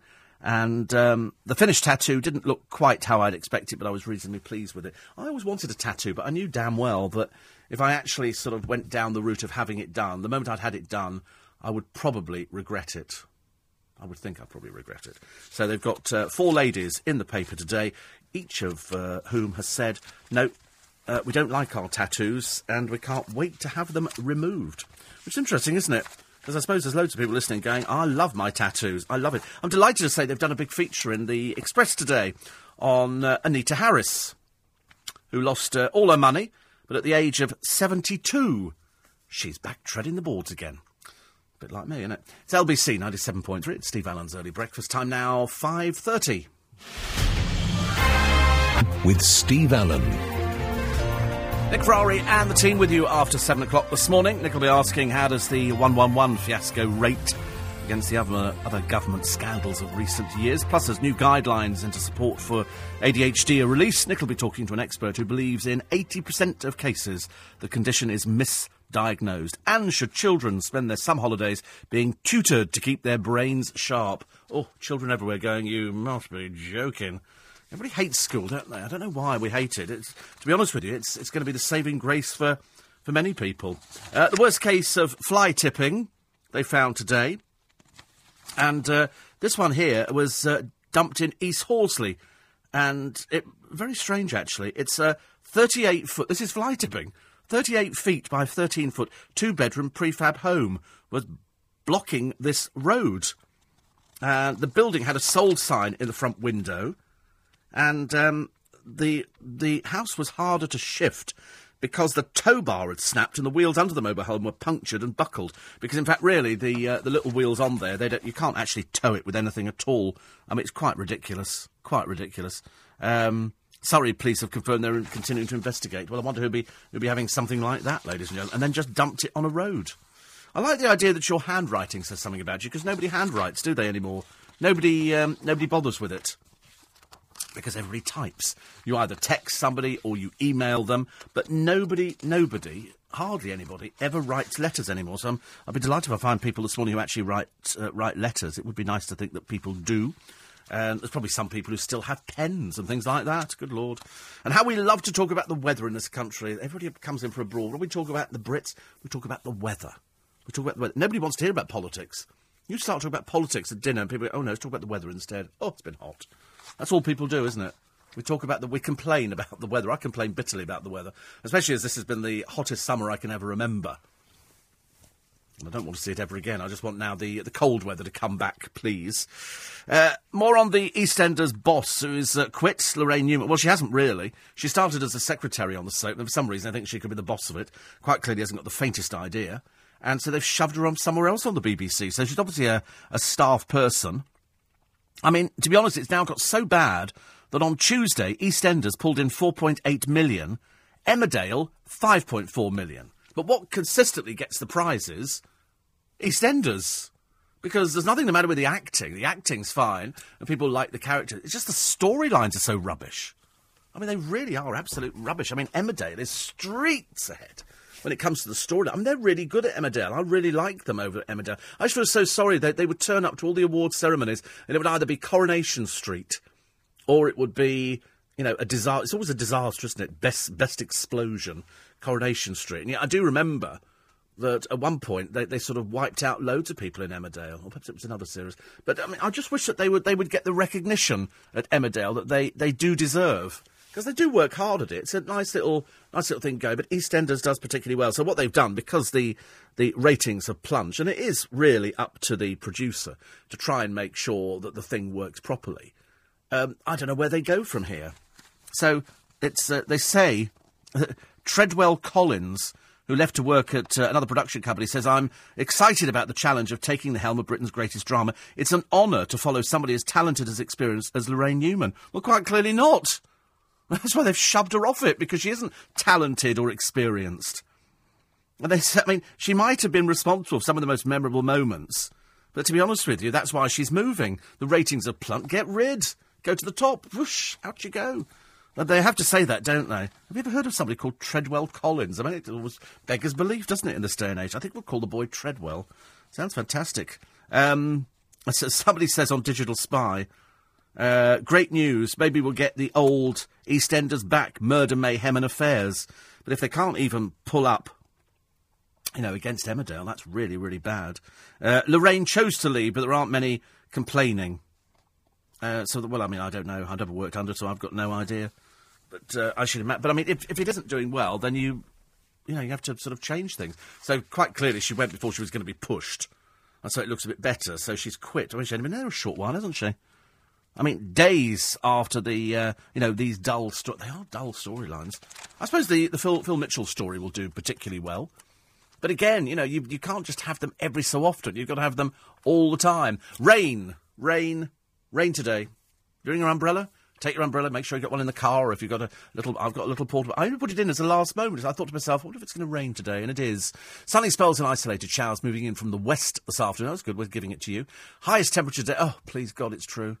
20 degrees. It's getting colder. I'm loving it, loving it, loving it. Ooh, my feet are going chilly. Currently 16 degrees tonight. Early showers quickly will die out, leaving a dry start to the night. Cloudy with some light rain later on. Minimum 16 centigrade tomorrow.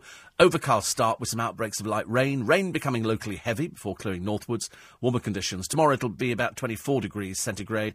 And uh, Thursday, sunny, hot, or very hot. Friday, perhaps isolated thunderstorms. Oh, good grief but generally very warm. Dry, sunny spells. Saturday overnight, thunderstorms clearing, fresher with sunshine and isolated showers. I don't mind the isolated showers. I thought it was hilarious yesterday when it, the heavens just opened. And we got that uh, that absolute drenching, which was uh, which was wonderful. Uh, eight four eight five oh steve at lbc.co.uk, and uh, we try and weave as many in as possible. Uh, Vision On, says Arthur. We're looking at uh, top children's programmes. Vision On was, and I can remember the woman who signed for it uh, because they used to do a bit in the gallery and she would talk about the pictures. Animal Magic, which I think was Johnny Morris, and Follyfoot was a story about a girl and a horse. Oh no, that was Lightning Tree. Oh, perhaps Follyfoot. No, Follyfoot was a horse, wasn't it? I believe. Was it Follyfoot Farm? I think so. I remember the, I remember the Lightning Tree. Because I went down in the meadow where the wind blows free, the wind blows free, and the lightning tree. Go, go, the lightning tree. That's about as much as I remember, which is probably more than I care to remember at the moment. Uh, Johnny Morris was Animal Magic. Richard, thank you very much indeed. And uh, Jenny says, Have you seen Nile Rodgers, Some footballer got his last name tattooed above his left eye. Oh, Yes, I, I, read something about that. Actually, I can't remember what it is. I wanted to get an interview with Nile Rodgers because he's uh, he was part of Chic, wasn't he? And part of that that disco explosion, you know, which was really really good, really really good. Um, apparently, the woman signing on says Bill Overton because he knows these things. Uh, was Pat Castle. Do you know? I can picture her now. Didn't she have short hair? It was sort of rather draconian, sort of short hair, and she and she signed for, for Vision Off. Fancy you knowing that, honestly. You clever boy, Bill. You clever boy. For that, you shall be rewarded with a cake later on. Only a very small cake, because you're a very small person. Uh, another one here from uh, from Paul.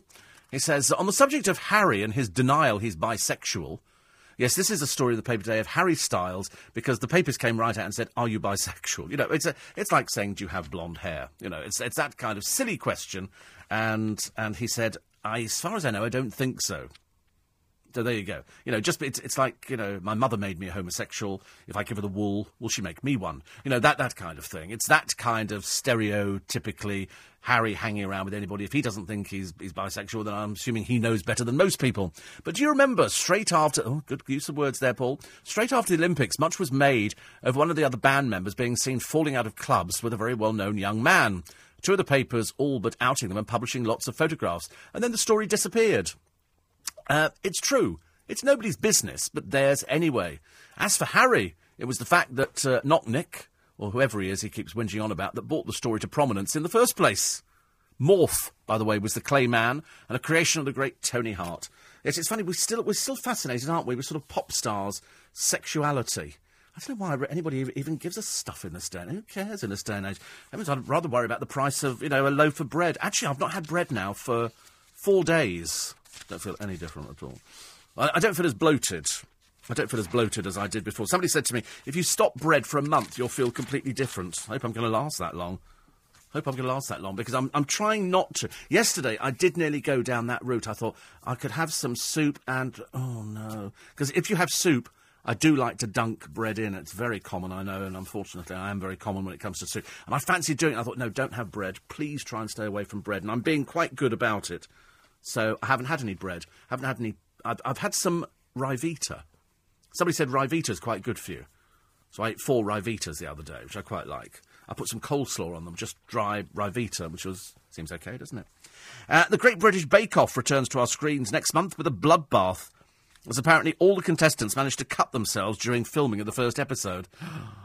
Shame it was only their fingers. Um, the show's doctor rushed around the set handing out plasters.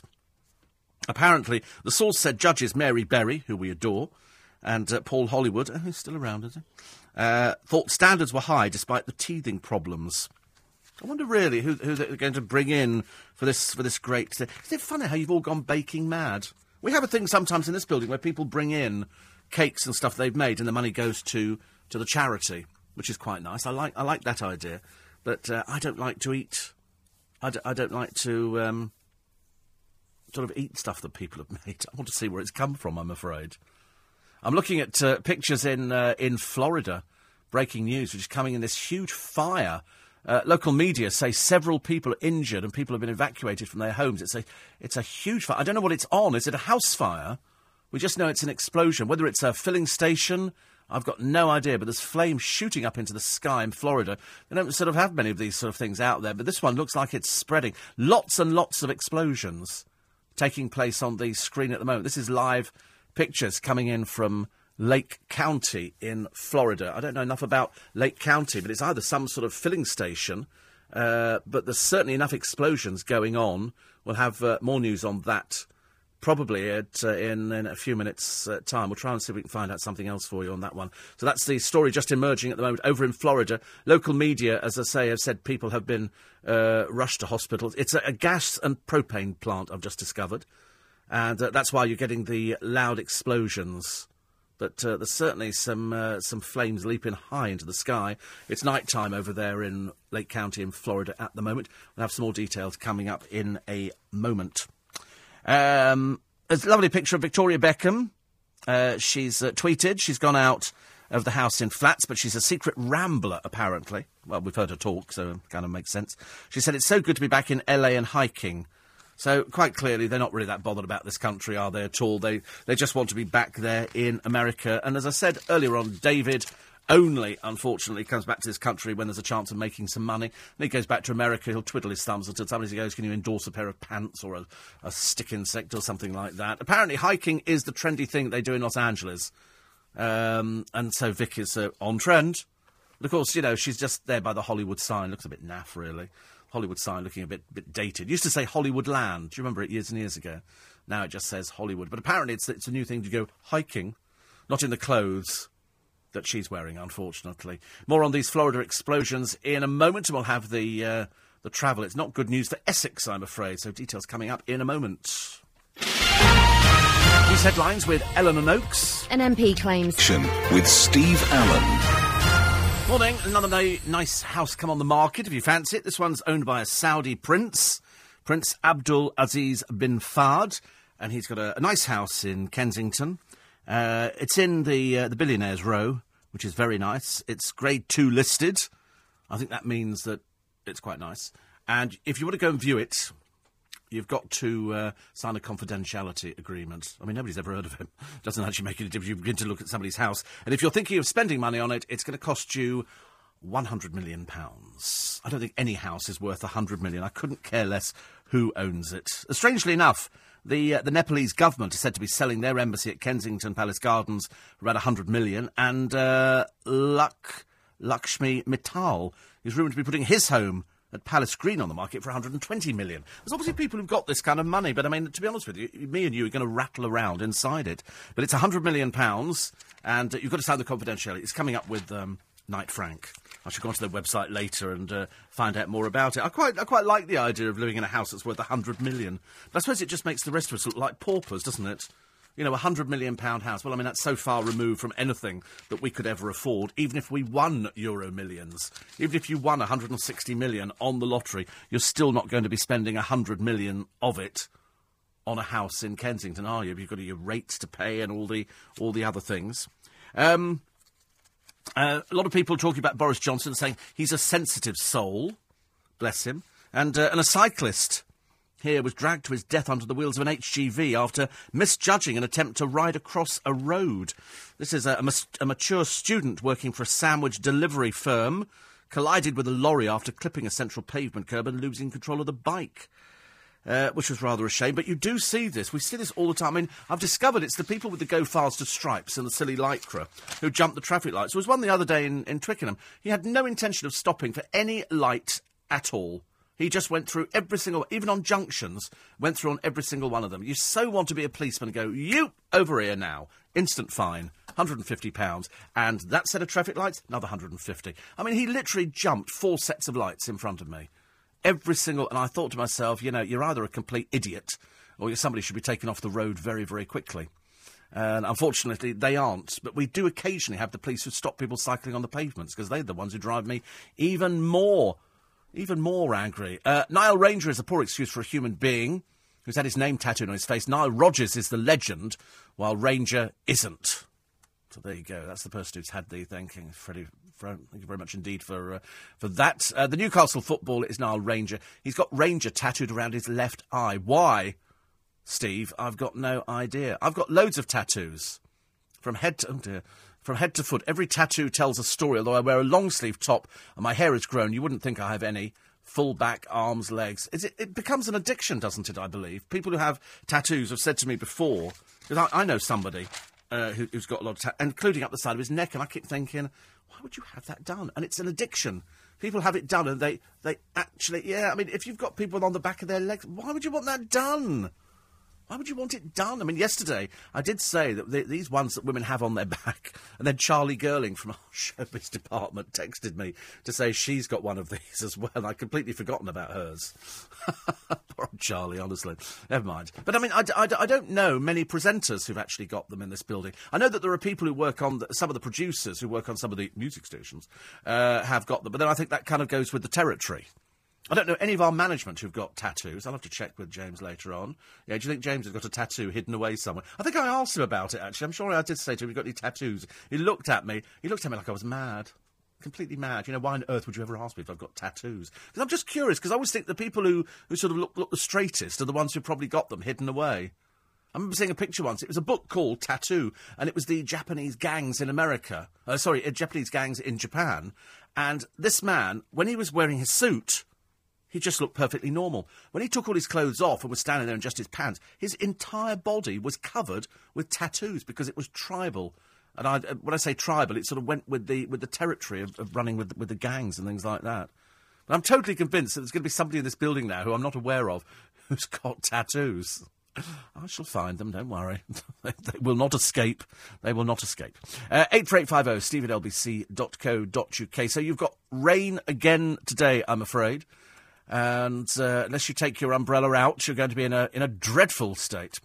Apparently, Treadwell Collins was responsible for the uh, Christian Syed storyline. EastEnders, says Bridget, has never been the same since they left, and it's tedious now.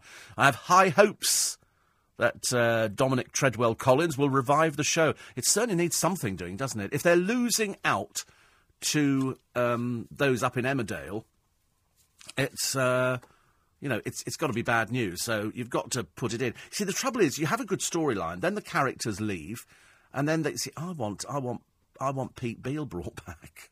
I want Pete Beale brought back. I want them to give him some sort of storyline because he's he's lovely. He's out there, and he'd love to go and do something like that. Just have a, you know, go back and say hello or do just do something. Just do something. I, I would definitely like that. Uh, Cabby Keith, Cabby Keith. Sounds like Gabby Keith, doesn't it? Sorry, sorry, Keith. Talking of hanging baskets, the prettiest display in London I've seen is at the front of the the Melton Mowbray pub in Holborn. It should win an award. Yes, pubs do very well, don't they? Pubs do very well. That's quite nice. I mean, I think there should be awards for hanging baskets. They're very pretty. It's water in the blasted things. so, Mitch says, I used to watch How with Fred Dinenage and Jack Hargreaves. And then they brought in, who was the bloke who had a lisp? Was it Gaz Top? He did How as well. I think that came from Meridian Television. I'm sure it did. How? How? And it was it was it was questions. It, it, was a question. Johnny says a quick remedy to eat sensibly with moderate exercise. Imagine somebody really muscular, like like Eamonn Holmes, and try to attain his Greek-like stature. uh, Nina in Raynes Park says, "Do you remember Twizzle?" I do, but I can't remember what Twizzle was. Was Twizzle a Did it twizzle? That's a stupid question. Was it, did it twizzle? I can't remember anything about that.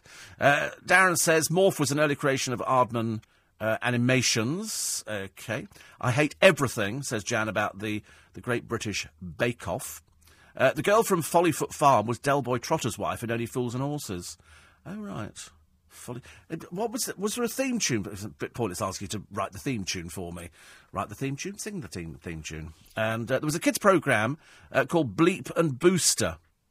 Yes, I remember Bleep and Booster, but I couldn't tell you for the life of me what it was. Hattie Town, and one with Witchy Poo. I forgot the name. Southern Television made Freewheelers, How, Country Boy and Wurzel Gummidge. Um, best kids programme, Why Don't You?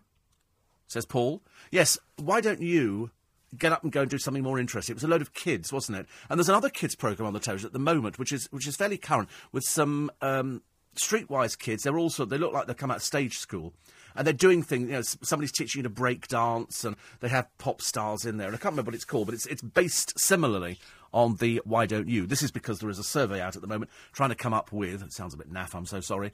Uh, the best children's TV programmes, and depending on how old you are, determines, I suppose, which particular children's programmes you remember. And so, unfortunately, I remember most of them.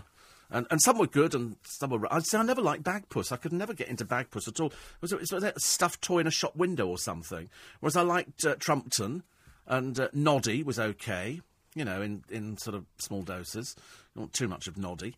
And, uh, and his friend Big Ears, which we can't talk about. I mean, it's amazing, isn't it? In children's programmes, you've actually somebody called Big Ears because he's got big ears, as opposed to fat and old and hangs around with Noddy. You know, why don't you play with children your own age or something? Noddy appeared to have no friends at all, apart from a talking cat, I ask you. Talking cat. Uh, another one here. Just love to see you- you're all remembering these things.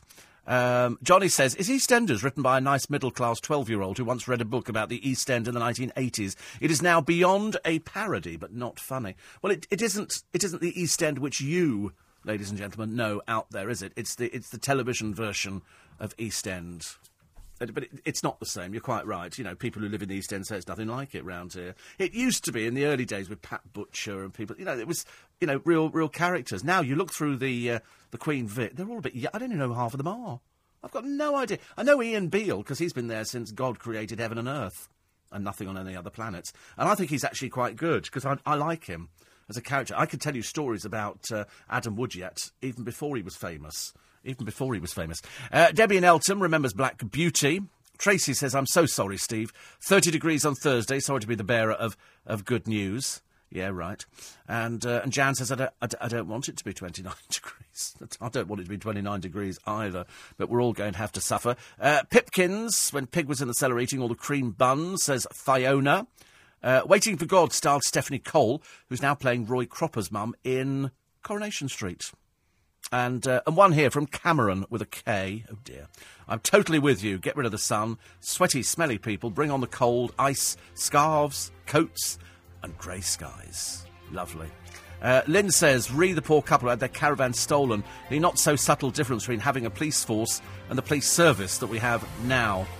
Uh, Johnny Morris says Sarah in St Albans.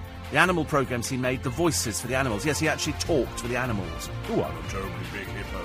You'd have a picture of a hippo or something. It was very good. He was actually a zookeeper, wasn't he? And Run Around with Mike Reid, says Darren.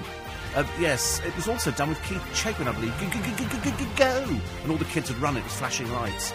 A bit like the news, which is next at LBC. On FM, conversation with Steve Allen. Morning, everybody. Five past six. It's LBC 97.3. Intrigued by the fact that Brompton Road Station's up for sale. £20 million. It's on the Piccadilly line. Closed 1936. There are a lot of these, what they call ghost stations. There's one down the road from here. Well, actually, it's not down the road from here at all. I'm not talking about. it. It's uh, just before you go to uh, Fleet Street, and they use it for filming. And when you go into, we went in it the last time they had open house day, and they opened up. The, it's Aldwych, isn't it? They opened up the, the station. You could go in there, and it was fascinating because they've got the the lifts that took you down to the platform and all the phone boxes, and uh, it'll take you back. It does take you back. It's one of those very nostalgic things to do when you remember getting the tubes years ago. And then you, you go down there and you look at the uh, the Brompton Road station and you look at the uh, the stuff on YouTube, and it's a ghost station. I remember once they were doing some filming on it on another station, and it was all Victorian costume. And as people went through on their train, you could see them going, "What in God's name is going on?" All these, you know, people in, in character. I think that's that's quite a nice idea, but it's uh, it's really good. It's really good. But what you would do with it, I don't know. It's twenty million pounds. Do you get your own train? Can you stop the train there and go stop, stop? No more trains. But it has been it has been used as a as a bunker. It's lovely, actually, isn't it? Really. But what you would, it's um, it's there. It's, I'm just looking at the picture of it. It's Brompton Road, isn't it? It's Brompton Road. I mean, it's it's quite a big building, so I suppose for 20 million. I don't know wh- whether you would. I don't know. I mean, it, it, it, the reason it closed is because they didn't get any passengers. They now got all the Boris bikes outside it, and uh, and then it was used as a headquarters in the Second World War for the gunners fighting waves of Hitler's bombers. Uh, owned by the MOD, it's home to local university cadet groups, and so now they want to sell it. It's 28,000 square feet, very close to Harrods. Very, make a nice house, wouldn't it? I could have it as a nice house.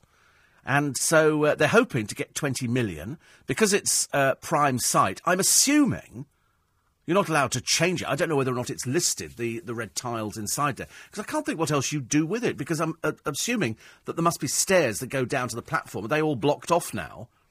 Or do you get the stairs that are thrown in with it? And you go, well, actually, you won't believe what we've got in our basement. We've got the tubes. You know, and you sort of take people down and you say, we'll have drinks down here this evening. You know, and you sort of decorate it with palm trees and you sit on the platform. Because I'm assuming that the platforms come with it. Well, I don't know whether it's blocked away. I don't know. I'm assuming that the, well, I mean, the, the trains still run through. It's just that because you're sitting on the. How many people look out the window on a tube train? You can't see anything. Years ago, they used to have open carriages, you know, where you get all the fumes and the stuff in your face. Oh, you'd merge them with bits of clinker stuck to your hair, stuff like that. But I mean, I'm assuming you then can say to people, and through this door here, we've got our very own tube station. If you put your hand out, they'll stop. Not. Twenty million pounds. It's good. It's good, isn't it? I'd, I'd, I'd, be quite interested in buying it if I had 20 million, but I'd need to see it to decide what I wanted to do with it. Producer thinks a museum, but she's dull as anything. You know, why you'd want to open it as a, muse- a museum? How boring would that be? But it's it's very interesting. I mean, look, when you actually there's stuff on YouTube, and it's all. I mean, it frightens the life out of me in those dark places. When we were at London Zoo the other day, um, we were watching mice running across the back of one of the cages where they've got owls. I thought, oh, you're doomed. But uh, there are lots of people who will go round these places and they will um, film underground tunnels, underground bunkers, and everything else. I mean, it's, it's, quite fascinating that it's all under our feet. Well, it's not under my feet at the moment because I'm taking my feet out of my shoes, and, uh, and it, which is quite nice. But they've got all the air conditioning units and everything else. What are you going to do with it? I've got no idea. Open it up to the public for tours. But you can't risk it, can you? Because people might go too near the platform and trains are going to whiz through there. So you've got the health and safety. What if you get an escalator? I'd like an escalator. it can't be residential developments because apparently it's uh, it's mostly underground. Well, you could live underground. People live underground. There was a place for sale a short while ago in Tottenham Court Road. Well, I say a short while ago, about five years ago, and it was the it's used as a storage but it's underground tunnels in Tottenham Court Road, and you only see it just past the station where you see the big air vent come up there. So I mean, that you, you could live underground. You just paint a picture of a happy field and a cow in it or something, or you run a you know. A th- th- I was watching the fish upstairs. I'm fascinated by fish, and in our canteen. The other week, I don't know why, I thought somebody had lost their marbles, but there were all these fish bowls. And I'm talking to my friend Toby, and in the fish bowls, there are fish swimming round. And we look at it and I'm going, are they real? They turn out to be battery operated fish, but they're tiny, but they're little tail flicks, so they do swim round the bowl. Because I had one years ago, they were magnets. But this one, they've got about six bowls up there, and I'm trying to find where you get them from. But they're little tiny fish with batteries in, and they're little tail flick. And they're, they're, have you seen them? Really impressive, honestly. You'd have thought they were real anyway. Um, does anybody remember the Thames television series Jumble Land in 1970, as well as joint producing with husband Mike Margolis. Anita Harris starred as Witch Wit Witty. By the way, she was 71 in June this year. Lovely, friendly, and true professional. Yes, I saw her, actually, John, at uh, Our Lady Ratlings a short while ago. And uh, look, looks very good. Uh, 84850 steve at lbc.co.uk. Top Cat, potty time. Happy days, says Mark in Heybridge. I know. It's awful, really, when you sort of think that, you know, they were the best times. I found a book the other day which somebody sent me, which things to do between the ages of 50 and 60. I was so depressed. I've had to start drinking. It's ridiculous. Uh, Rosie and Jim going down the river. Yes, I, yes, I quite like that one as well, Tony. Um, what about Anna Karen EastEnders, who was, who was Olive in On the Buses? I know. I, I, still watch On the Buses now. It's terribly sexist, but I mean, who cares? It was if it's if it's time, I'm afraid. Uh, old station under the AA building in the basement near Monument Station. Kevin says, living in Harlow, we had the co-op biscuit factory, and I always thought that as the workers came out for a dance at six o'clock, for a dance like in Chigley, as you could see, growing up was a challenge. Well, quite clearly. Uh, you get the fish from Hawkins Bazaar, says Tony. I knew somebody would know. They come with a bowl, do they? They're little tiny fish, but they've obviously got some battery in there. This thing, it swims round the bowl and dives and does everything else, but it's tiny. It's not like one of these big things. Very clever. So, Hawkins Bazaar, dear. Oh, well. So somebody will send me one at some point. Um, another one here. Uh, yeah, Michael Bentine's Potty Time. Camberwick Green, Chigley and Trumpton. Um, and then there was the fireman. There was Hugh Pugh, Barney McGrew, Cuthbert Dibble, and somebody, and Grub. Cuthbert Grubb. There you go. I knew I could finish that one, thank you. Uh, Kevin. Uh, Rent a Ghost. Didn't Biggins appear in Rent a Ghost? I remember. Grange Hill with Tucker Jenkins, which was a spin off. Sarah and Hoppity. Was Hoppity a rabbit? Titch and Quackers was, in fact, Ray Alan, the ventriloquist. And he had Titch and Quackers. I remember, I'm pretty certain. And I think it then became a, a cartoon. Um, uh, Gaz Top. A lot of people remembering Gaz Top. We can't remember why we remember Gaz Top, but he was he was a TV but he he went on to do How, and that's why I remembered him. Uh, interesting feature I noticed in the paper yesterday. I should have mentioned it earlier on because it's what I've been saying all the time. This is an exiled Zimbabwean politician who has accused Britain and the world of having sat on their hands over decades of corruption and violence under that uh, disgusting Robert Mugabe. Well, the good news is he's going to die soon, so that'll be good news for everybody. I don't know how, actually, to be honest with you, he's been allowed to get away with anything.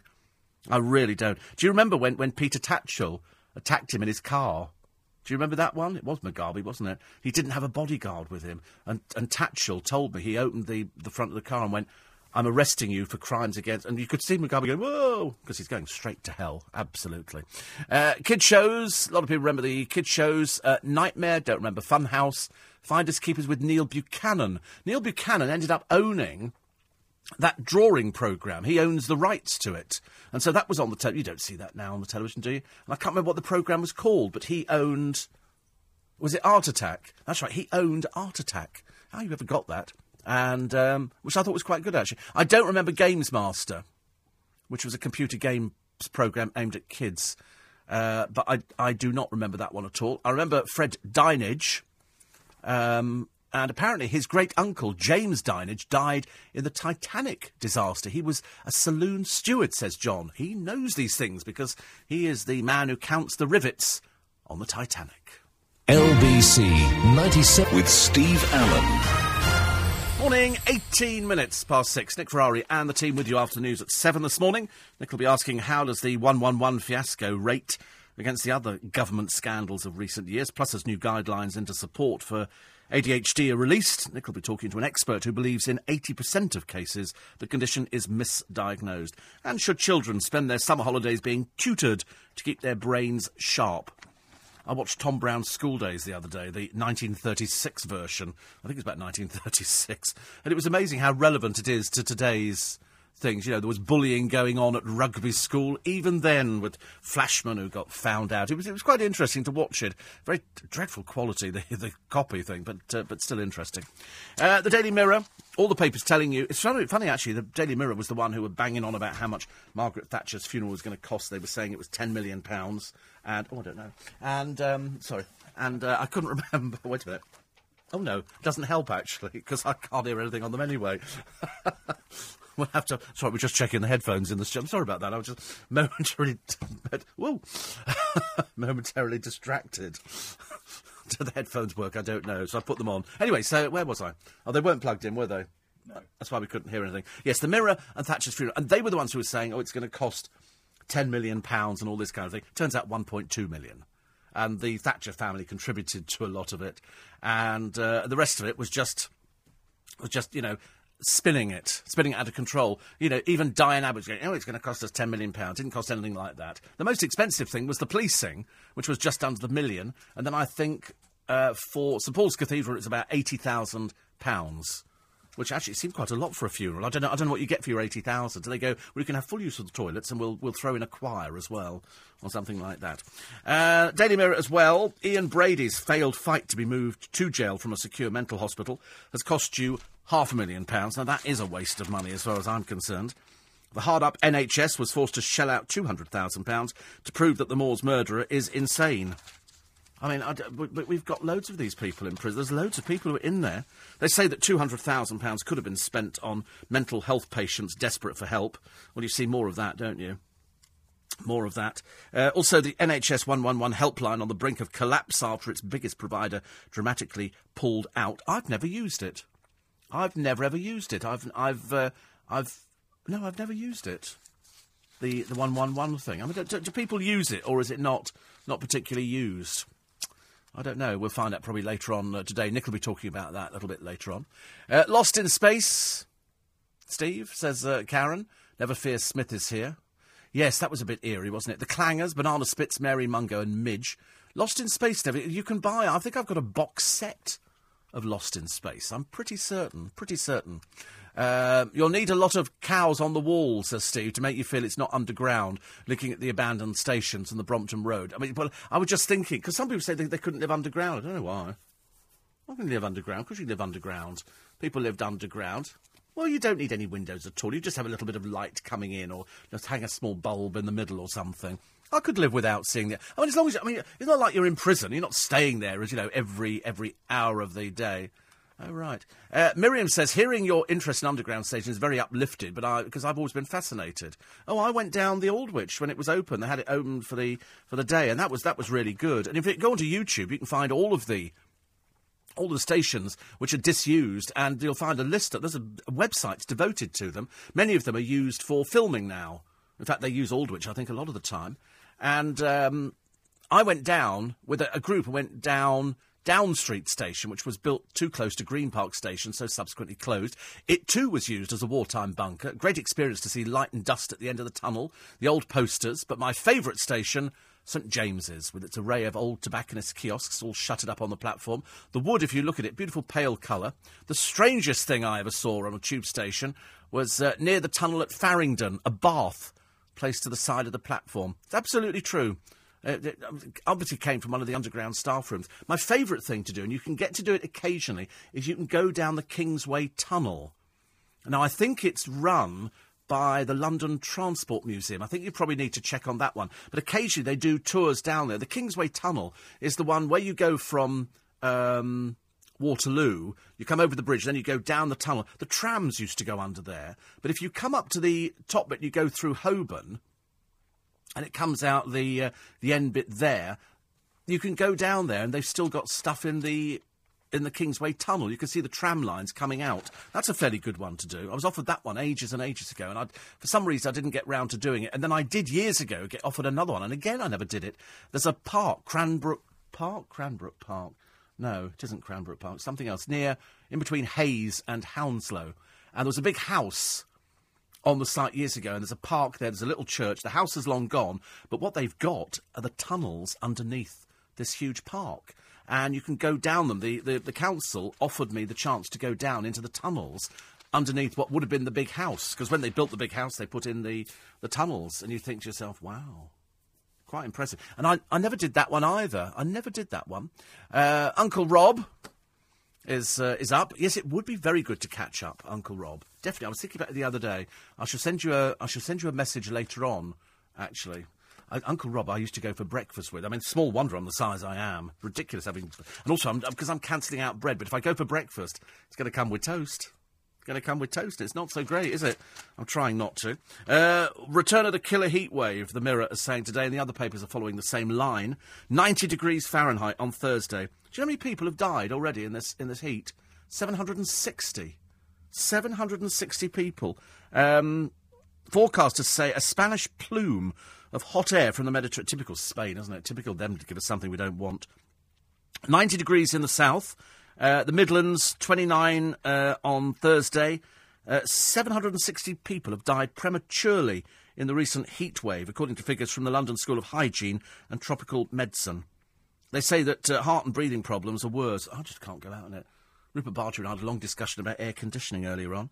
And uh, there is considerable, considerable evidence that heat waves are dangerous and can kill. I mean, the people who are at risk uh, are people with mobility problems, the over 75s, babies, and those active in sport who, who work outdoors. Dreadful, isn't it, really? I mean, I don't know why. I can't bear it. I cannot bear it at all, I'm afraid. Uh, also, uh, today, little Julie has, uh, has come up with um, Play Away. Play Away. Yes, Play Away. Was Play Away Brian Cant? Take Hart and Play School? Play Away, Play Away, Play Away, Way, way a Play, or something like that. Kids loved it. Kids like, But I, I think nowadays all the kids get is cartoons. And that's why I think it's, it's not as good not as good for uh, for educating the kids nowadays. I think that they should actually have proper programmes. Uh, Simon says regarding the underground, there's the Epping to Ongar Railway open days. Oh, I've done those. Oh, yes, yes, yes, I've done that. We have done the trains from there, and we've done uh, the buses. They've got the route masters, pardon me, the route masters uh, down there. The Wombles lived underground, Stephen. They seemed okay with it. Yes, they did actually. There's nothing bad with Wombles. They just went round picking up litter. Um, Remember Crackerjack with Eamonn Andrews? I do. Thank you, Ross in the Lake District. Muffin the Mule, Whirligig and Billy Bunter. Yes, I can't remember who played Billy Bunter, but I, I, I can picture him. Gerald Campion. Gerald Campion. Isn't it funny, the things you remember and then the other things you can't remember? It's, uh, it's Pew Pew, Barney McGrew. They're twins. No Hugh, says Ken in Witten. God, I couldn't care less. Uh, Hector's House and Catweazle. Yes, I liked uh, Catweazle. And... Um, Let's Pretend was the best, Steve, says Darren in Bexley. I don't remember that one. Was it, was it a made up programme? Um, Carol Vorderman used to be on How with Fred Dinenage and Gaz Top, says Alan. Oh, right. Uh, Villain on, Vision on, sorry. The Double Deckers, yep. Teabag, I don't remember at all. Teabag, does that mean anything to anybody? Teabag. Yeah, as in, t- not a tea bag, but t- do you remember it? Am I facing the right way or what? What's going on? I don't, I don't remember that one at all. I think sometimes people just make up a name and say, Have you heard of that one? The Coffee Club, you know, and you sort of go, Yeah, I've heard of that one. Not really. Not really.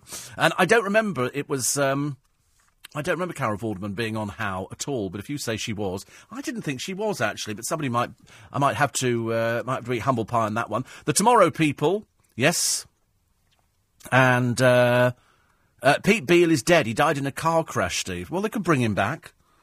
I see no reason why I can't bring people back. We've had all sorts of other people brought back. Uh, regarding the underground, oh, that's right, the Epping to Ongar train we've done. Uh, mortgage rate slashed again, which can only be good news for everybody at the moment. Uh, and uh, Charles eating. So obviously, Prince Charles likes oysters.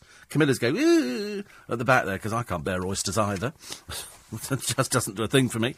And that's on the front. Yesterday from the Express, you got a free thimble. Today it's a free Prince George commemorative piggy bank. Looks vile, absolutely. But the good news is, brushing, brush, brushing, brushing your teeth can prevent dementia. So there you go. Uh, the Sun this morning, Kim and hubby number two on the rock. This is a main story on the paper. You know, there's all sorts of things going on in the world, and the main story is some, you know, average actress on Coronation Street is splitting up from husband number two. who cares? Uh, what lack of sleep does to your face I don't know, actually. Some people say, have you heard people say that you've got to wait for your face to settle in the morning? I've had that before. If you wake up too early, you go, I've got to wait for my face to settle. Try smiling first thing in the morning when you, when you wake up. And it, it doesn't look the same as it does a little bit later. I try that regularly. Um, the Pope here, who am I to judge gay people? And uh, inflation has killed the minimum wage. That's on the front of the Independent. And finally, the Telegraph this morning on the front page, there's. Uh, oh, it's an advert. Why do they do this? I get so annoyed. They do it on the Metro as well. So you don't really get a front page, you just get a free advert. The main picture is a side of uh, Princess Beatrice in Saint Tropez doing nothing, as per usual. Why don't you get a job, dear? Do us all a favour. Do something, for God's sake, with your life. It's a bit vacuous and empty at the moment. There's me being bitter and twisted at the end of the programme. Thank God. It's been like that since four. We do it again tomorrow morning at the same time. I'll have a free podcast for you up very, very shortly and uh, we'll see what, what celebrities are in the firing line. Have yourself a great day. Take an umbrella because you're going to get a bit of rain and a bit of sunshine, and then Thursday, pff, we're just going to swelter again. Nick and the team with you at 7. Next, the morning news with Lisa Aziz. This is